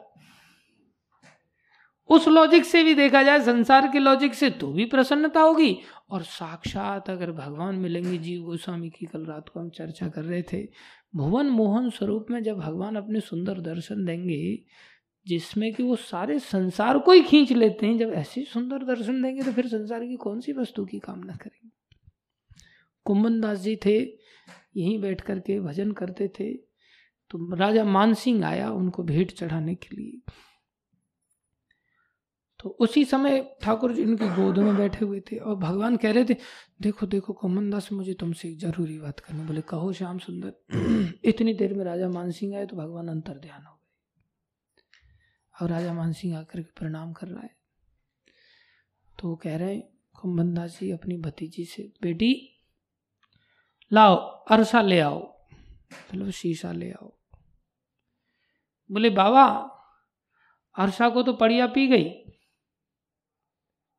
हम राजा मानसिंह कोटिया में झोपड़ी में बैठ के सुन रहे और इन्होंने कोई भाव नहीं दिया मानसिंह को आकर के बैठ गया उसने ही प्रणाम किया ये अपना आराम से बिंदास बैठे हुए अच्छा पड़िया पी गई तो दूसरा भर के ले आओ। और शीशा पड़िया कैसे पी सकती? फिर पता चला कि उसने ला करके बड़ा सा मटके का आधा हिस्सा था, उसमें पानी डाल दिया और उसमें देख करके तिलक लगा ओह, ये इनका। ये शीशा है भगवान। अच्छा बेटा, आसन ले आओ, थोड़ा भजन करेंगे। बाबा पड़िया खा गई आसन को। आसन को पड़िया बोले, देखा। अच्छा दूसरा ले आओ, वहाँ बाहर से, कुटिया में, बाहर में, झुंड लगा हुआ है तो वहाँ से फिर वो एक गट्ठर ला करके आसन के रूप में फूस बिछा दिया उसने नीचे। ओह, ये आसन पे बैठते हैं।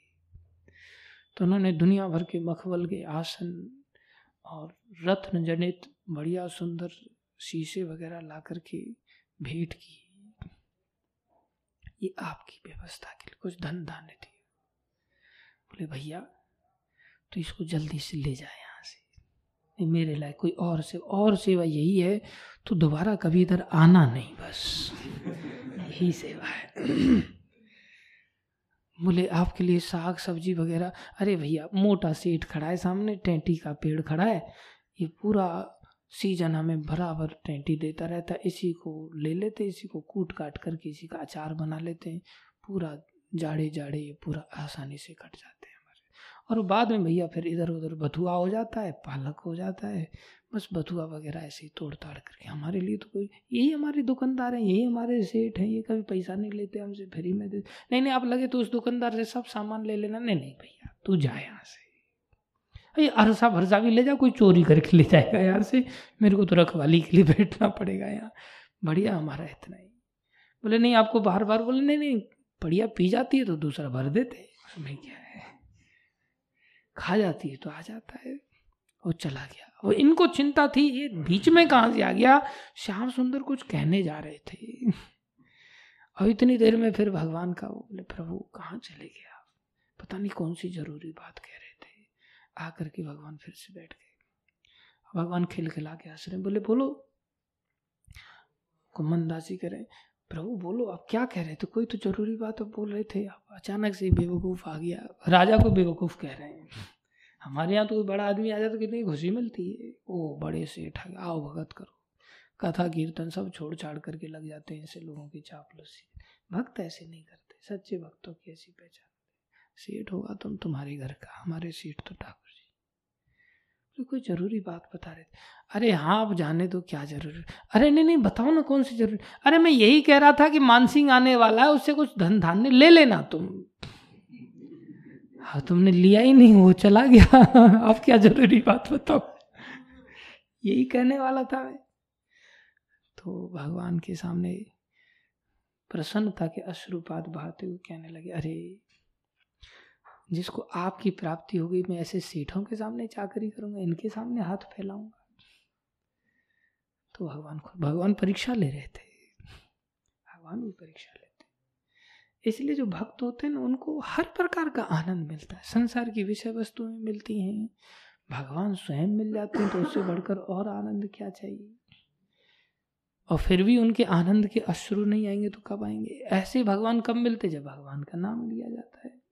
घोर पापी, घोर दुष्ट व्यक्ति भी जिसको गलत चीज़ों में भी सुख आ रहा है ना, वो भी हरि नाम जपता है तो वो भी हृदय परिवर्तित हो जाता है, उसका हृदय पिघल जाता है, उसके अंदर से सारे दोष चले जाते हैं, उसके अंदर बहुत अच्छे अच्छे गुण आ जाते हैं। और वो भक्ति करने लगता है। लेकिन नाम जपते समय भी अगर आँखों से अश्रुपात नहीं हो रहा है, नाम जप, जपते समय भी हृदय पुलकित नहीं हो रहा है। जैसे जूस पीते समय बादाम शेक पीते हैं तो कितना अच्छा लगता है ना? मौसमी का जूस पीते कितना अच्छा लगता है।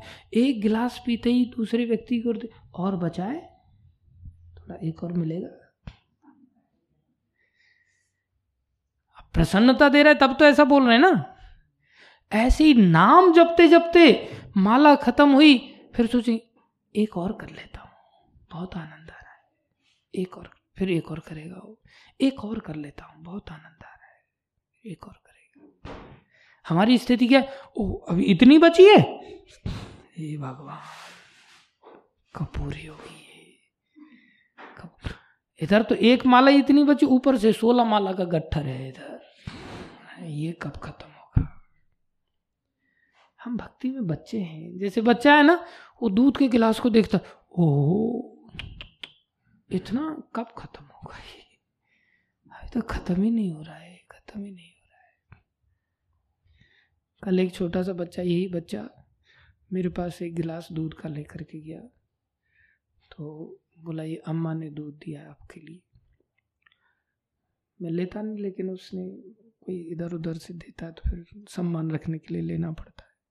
मैंने लिया तो वो हल्दी डाला हुआ था, थोड़ा अदरक था उसमें, चीनी फीनी कुछ नहीं डाला हुआ था। तो वैसे बहुत टेस्टी था। मैंने कहा कि, ले तू भी पिएगा। मेरे सामने थोड़ा वो डरता है। नहीं भी पीता होगा तो भूलना पड़ेगा ना पीता हो। तो मैंने आधा उसको दिया, आधा मैंने लिया तो मैंने उसको दे दिया, ले पी। मैंने जैसे जैसे ही पिया, मैं समझ गया, चीनी नहीं, इसको तो अच्छा लगेगा नहीं। तो मैंने पक्का पी लेगा ना? थोड़ा सा ही दिया मैंने उसको। हाँ पी लूँगा। अब पिया उसने तो मेरी ओर देख रहा है। तो मैं उसकी ओर देख रहा हूँ, वो मेरी ओर देख रहा है। तो मेरे को कह रहा है, प्रभु जी, कम से कम चीनी डाल के तो पिया करो। वो बहुत बड़ा डायलॉग बाजा हुआ मैं तो समझदार हूँ, जैसी बात कह कर ये नहीं, अपने बारे में नहीं कह रहा है कि मेरे में चीनी डाल दो या चीनी नहीं है, मेरे में फीका निकला ये तो। प्रभु जी, कभी चीनी डाल के तो पिया करो। तो मैंने कहा, नहीं बेटा चीनी नुकसान करती है, ऐसे पीना चाहिए। गुड़ के साथ पी सकते हैं, तेरी इच्छा है तो। तो मतलब उसको बोले, आगे कभी पीना ना पड़ जाए मेरे को। इसलिए आप चीनी डाल के पिया करो। आपके हिस्से में मेरे को हिस्सेदारी। फिर मैंने उसको पूछा, कैसा लग रहा है? और भी लोग बैठे हुए तो कुछ बोला नहीं। कैसा लग रहा है? तो नीचे इशारा करके ऐसे ऐसे, बहुत अच्छा लग रहा है।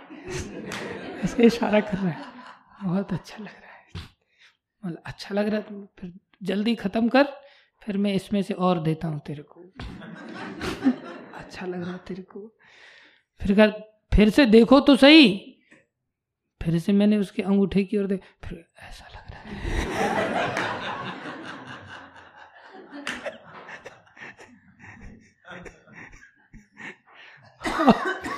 फिर मैंने देखा, गिलास को ऐसे नहीं पी रहा ऐसे घुमा घुमा के पी रहा ऐसे ऐसे ऐसे। फिर ऐसे घुमा रहा है फिर ऐसे घुमा रहा है। मैंने थोड़ी नज़र डाली तो देखा गिलास पे ऊपर की ओर मलाई चिपक गई है। अब मलाई कहीं से आ ना जाए उसके मुँह में इसके चलते उस साइड से ऐसे घुमा करके पी रहा है। मैं बोला बेटा उंगली डाल के चटवाऊँगा तेरे को। लेकिन पूरा पीना पड़ेगा खत्म करना पड़ेगा। फिर उसका पिता भी आ गए। आधा घंटे तक हम चर्चा करते लेकिन इतना सा दूध उससे खत्म ही नहीं हो रहा है। फिर थोड़ा सा अंदर छोड़कर, ये लो, पिताजी कह रहे हैं, नहीं नहीं, पूरा खत्म कर। पिताजी नहीं होते तो मैं ही उसको बोलता। बोला, चलो, अब ये हैंडल करेंगे इसको। घंटा लगा दिया उसने इतना सा दूध पीने में। वही दशा हम लोगों की जप करने में होती है, कीर्तन करने में होती है, तुलसी सेवा करने में होती है, कथा सुनने में होती है, भक्तों की संगति करने में होती है, परिक्रमा करने में होती है। ऐसे ऐसे महात्मा जो दिन में तीन तीन परिक्रमा लगाते हैं, हर दिन। और दौड़ते रहते हैं, दौड़ते रहते हैं, दौड़ते रहते हैं। क्या चीज़ उनको दौड़ा रही ये भक्ति में बड़े होने पर ऐसा स्वाद आता है। जैसे बच्चा है, वही जब बड़ा हो जाएगा ना तो के मलाई मलाई है, घी तो डाला नहीं है इसमें। सधवा दूध नहीं दिया है। सधवा दूध होता है, बोले, दूध में मलाई के साथ थोड़ा घी डाला जाए और पेड़ा मीड़ के डाले जाए। तो उसको सधवा दूध कहते नहीं तो विधवा दूध है। ब्रजभाषी लोग ग्रहण करते हैं पेड़ा डाल करके। कभी खाया हो आप लोगों? तो अनुभव होगा, नहीं खाया होगा तो फिर बेचारे। मन में विचार कर लो थोड़ी देर के लिए। पानी तो आ ही जाएगा थोड़ा मुँह में। क्या बड़ा होने पर वो दूध की महिमा समझता है। और फिर घर वालों को बोलता है, मेरे को इतना ही दूध मिल रहा है। फिर छोटे बच्चे भी कई बार, जो गरीब घर के होते हैं ना, वो भी समझ जाते हैं। अमीर घर के लोग बातों को आसानी से नहीं समझ पाते कई बार। ऐसी भक्ति, ऐसी आनंदमय है कि ये सर्वोत्कृष्ट आनंद देने वाली है। इससे बढ़कर आनंद की कोई और वस्तु हो ही नहीं सकती। भक्ति तात अनुपम सुख मूला भक्ति तात अनुपम सुख मूला मिलहे जो संत होए अनुकूला। मिलहे जो संत होए ये अनुपम सुख देने वाली भक्ति है, ये कब मिलती है? जब भक्त हमारे अनुकूल हो जाते हैं। अब भक्त अनुकूल कब होंगे? जब हम भक्तों से प्रेम करेंगे। जब हम भक्तों के प्रति टांग खींचेंगे तो भक्त अपराध बन जाएगा। भक्त अपराध बन जाएगा, भगवान नाराज़ हो जाएँगे। फिर भगवान के नाम से हमें वो सुख की प्राप्ति नहीं होगी। इसलिए भक्तों के साथ डीलिंग बहुत मैच्योर होनी चाहिए। हमेशा ही अपने आप को दोषी मानना चाहिए। वशिष्ठ मुनि, विश्वामित्र मुनि, विश्वामित्र क्षत्रिय थे, वशिष्ठ ब्राह्मण थे, ऋषि थे, भक्त थे, विश्वामित्र भोगी थे, क्षत्रिय थे। तो उन्होंने वशिष्ठ मुनि की गाय लेनी चाहिए। उन्होंने गाय देने से मना कर दिया। आगे चल के उन्होंने उसको हड़पना चाहा। उन्होंने ब्राह्मण तेज से उनको पराजित कर दिया। अब वो भक्त बनने की चेष्टा करने लगे। बोले, इनसे बड़ा भक्त बनना है मुझे, इसको नीचा दिखाना है। इसने मेरे को नीचा दिखाया, इसको भी मैं नीचा दिखाऊँगा। ऐसा नीचा दिखाने की भावना जब किसी भक्त के साथ हो जाती वो व्यक्ति कभी ऊँचा नहीं जा सकता। अब बार बार बार बार दोनों में कला होने लग गई। कला मतलब एक साइड से हो रही थी, दूसरी साइड से वशिष्ठ मुनि को कोई लेना देना नहीं था। आदमी दूसरे की प्रगति देख के जलता है कई बार इमेच्योर व्यक्ति जलता है। तो वशिष्ठ मुनि को कोई ऐसा नहीं था उनके प्रति द्वेष, लेकिन उनके अंदर द्वेष भरा पड़ा था बहुत। और वशिष्ठ मुनि कैसे महान वैष्णव थे? उन्होंने सोचा, ये बेचारा मेरी वजह से इतना परेशान रहता है। मैं ही इसकी परेशानी का कारण हूँ और भक्त कभी किसी को दुख देना चाहता नहीं। वो तो दूसरे के दुख से दुखी हो जाता है। वैष्णव जन तो तेने कहिए जे पीड़ पराई जाने रे। वैष्णव जन तो तेने कहिए जे पीड़ पराई जाने रे। पर दुखे उपकार करे तो पर दुखे उपकार करे तो मन अभिमान न आने रे। मन अभिमान न आने रे। दूसरों पर उपकार करता है। अब यहाँ ये शिकायत नहीं लगा रहे भगवान से, ये मेरे से क्यों हाथ धो के पीछे पड़ा? मैंने इसका क्या बिगाड़ा है? उल्टा इस बात को दुखी हो रहे हैं कि ये मेरी वजह से दुख पा रहे हैं। और इनको दुख दूर होना चाहिए। वशिष्ठ मुनि ऐसा सोच रहे हैं, इनका दुख दूर होना चाहिए। उसके लिए क्या किया? बोले, मैं मर जाता हूँ। दूसरे को दुखी ना देख करके वो इतने उदार हृदय हो गए कि उन्होंने सोचा, मैं आत्महत्या कर लेता भक्त कभी आत्महत्या का सोचता नहीं, लेकिन कैन यू इमेजिन कितना how much magnanimous he is towards other living entities दूसरे जीवों के प्रति कितने दयामय, कितने उदार। He is thinking not about his own happiness he is thinking about others happiness and he is considering himself the cause of others distress दूसरे के दुख का कारण समझ रहे हैं अपने आप को।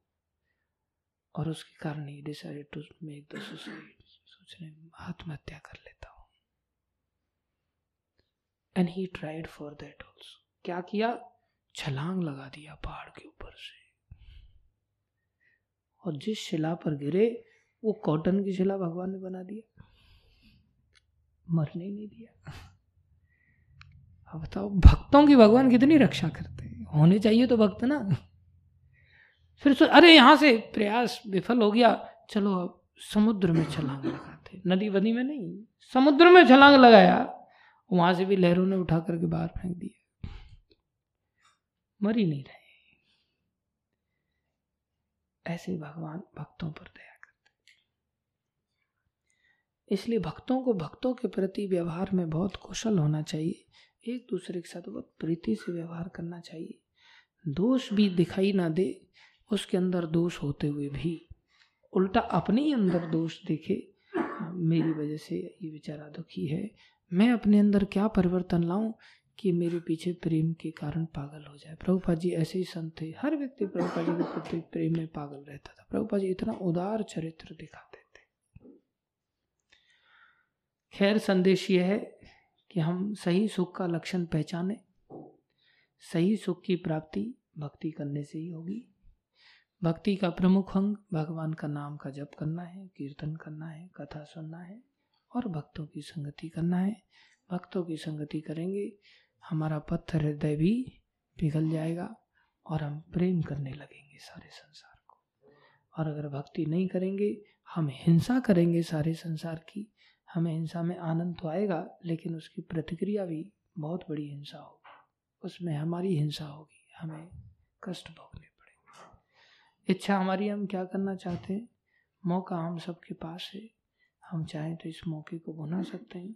लेकिन आज किसी व्यक्ति को ऐसी बात कहो ना कि संसार में से थोड़ा निकाल करके ज़्यादा नहीं तो यार महीने में एक बार ही आ जाया करो, थोड़ा सत्संग कर लिया करो। तो आदमी इधर से सुनता है और इधर से निकाल देता है। इसको है क्रॉस वेंटिलेशन।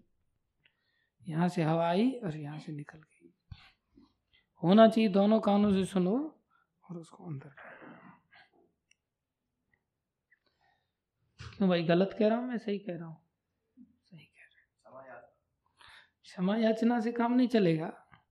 उसमें परिवर्तन लाना पड़ेगा जीवन बहुत सारे लोग क्षमा मांगते हैं। लेकिन ये ये फिजिबल नहीं है। किसी गाल पे थप्पड़ सॉरी यार हाँ? आगे से ऐसा नहीं, ऐसा बोलो। क्षमा तो तब सफल मानी जाए कि आगे से ऐसा ना हो। अभी नया साल आ रहा है, कल से नया साल चालू हो रहा है।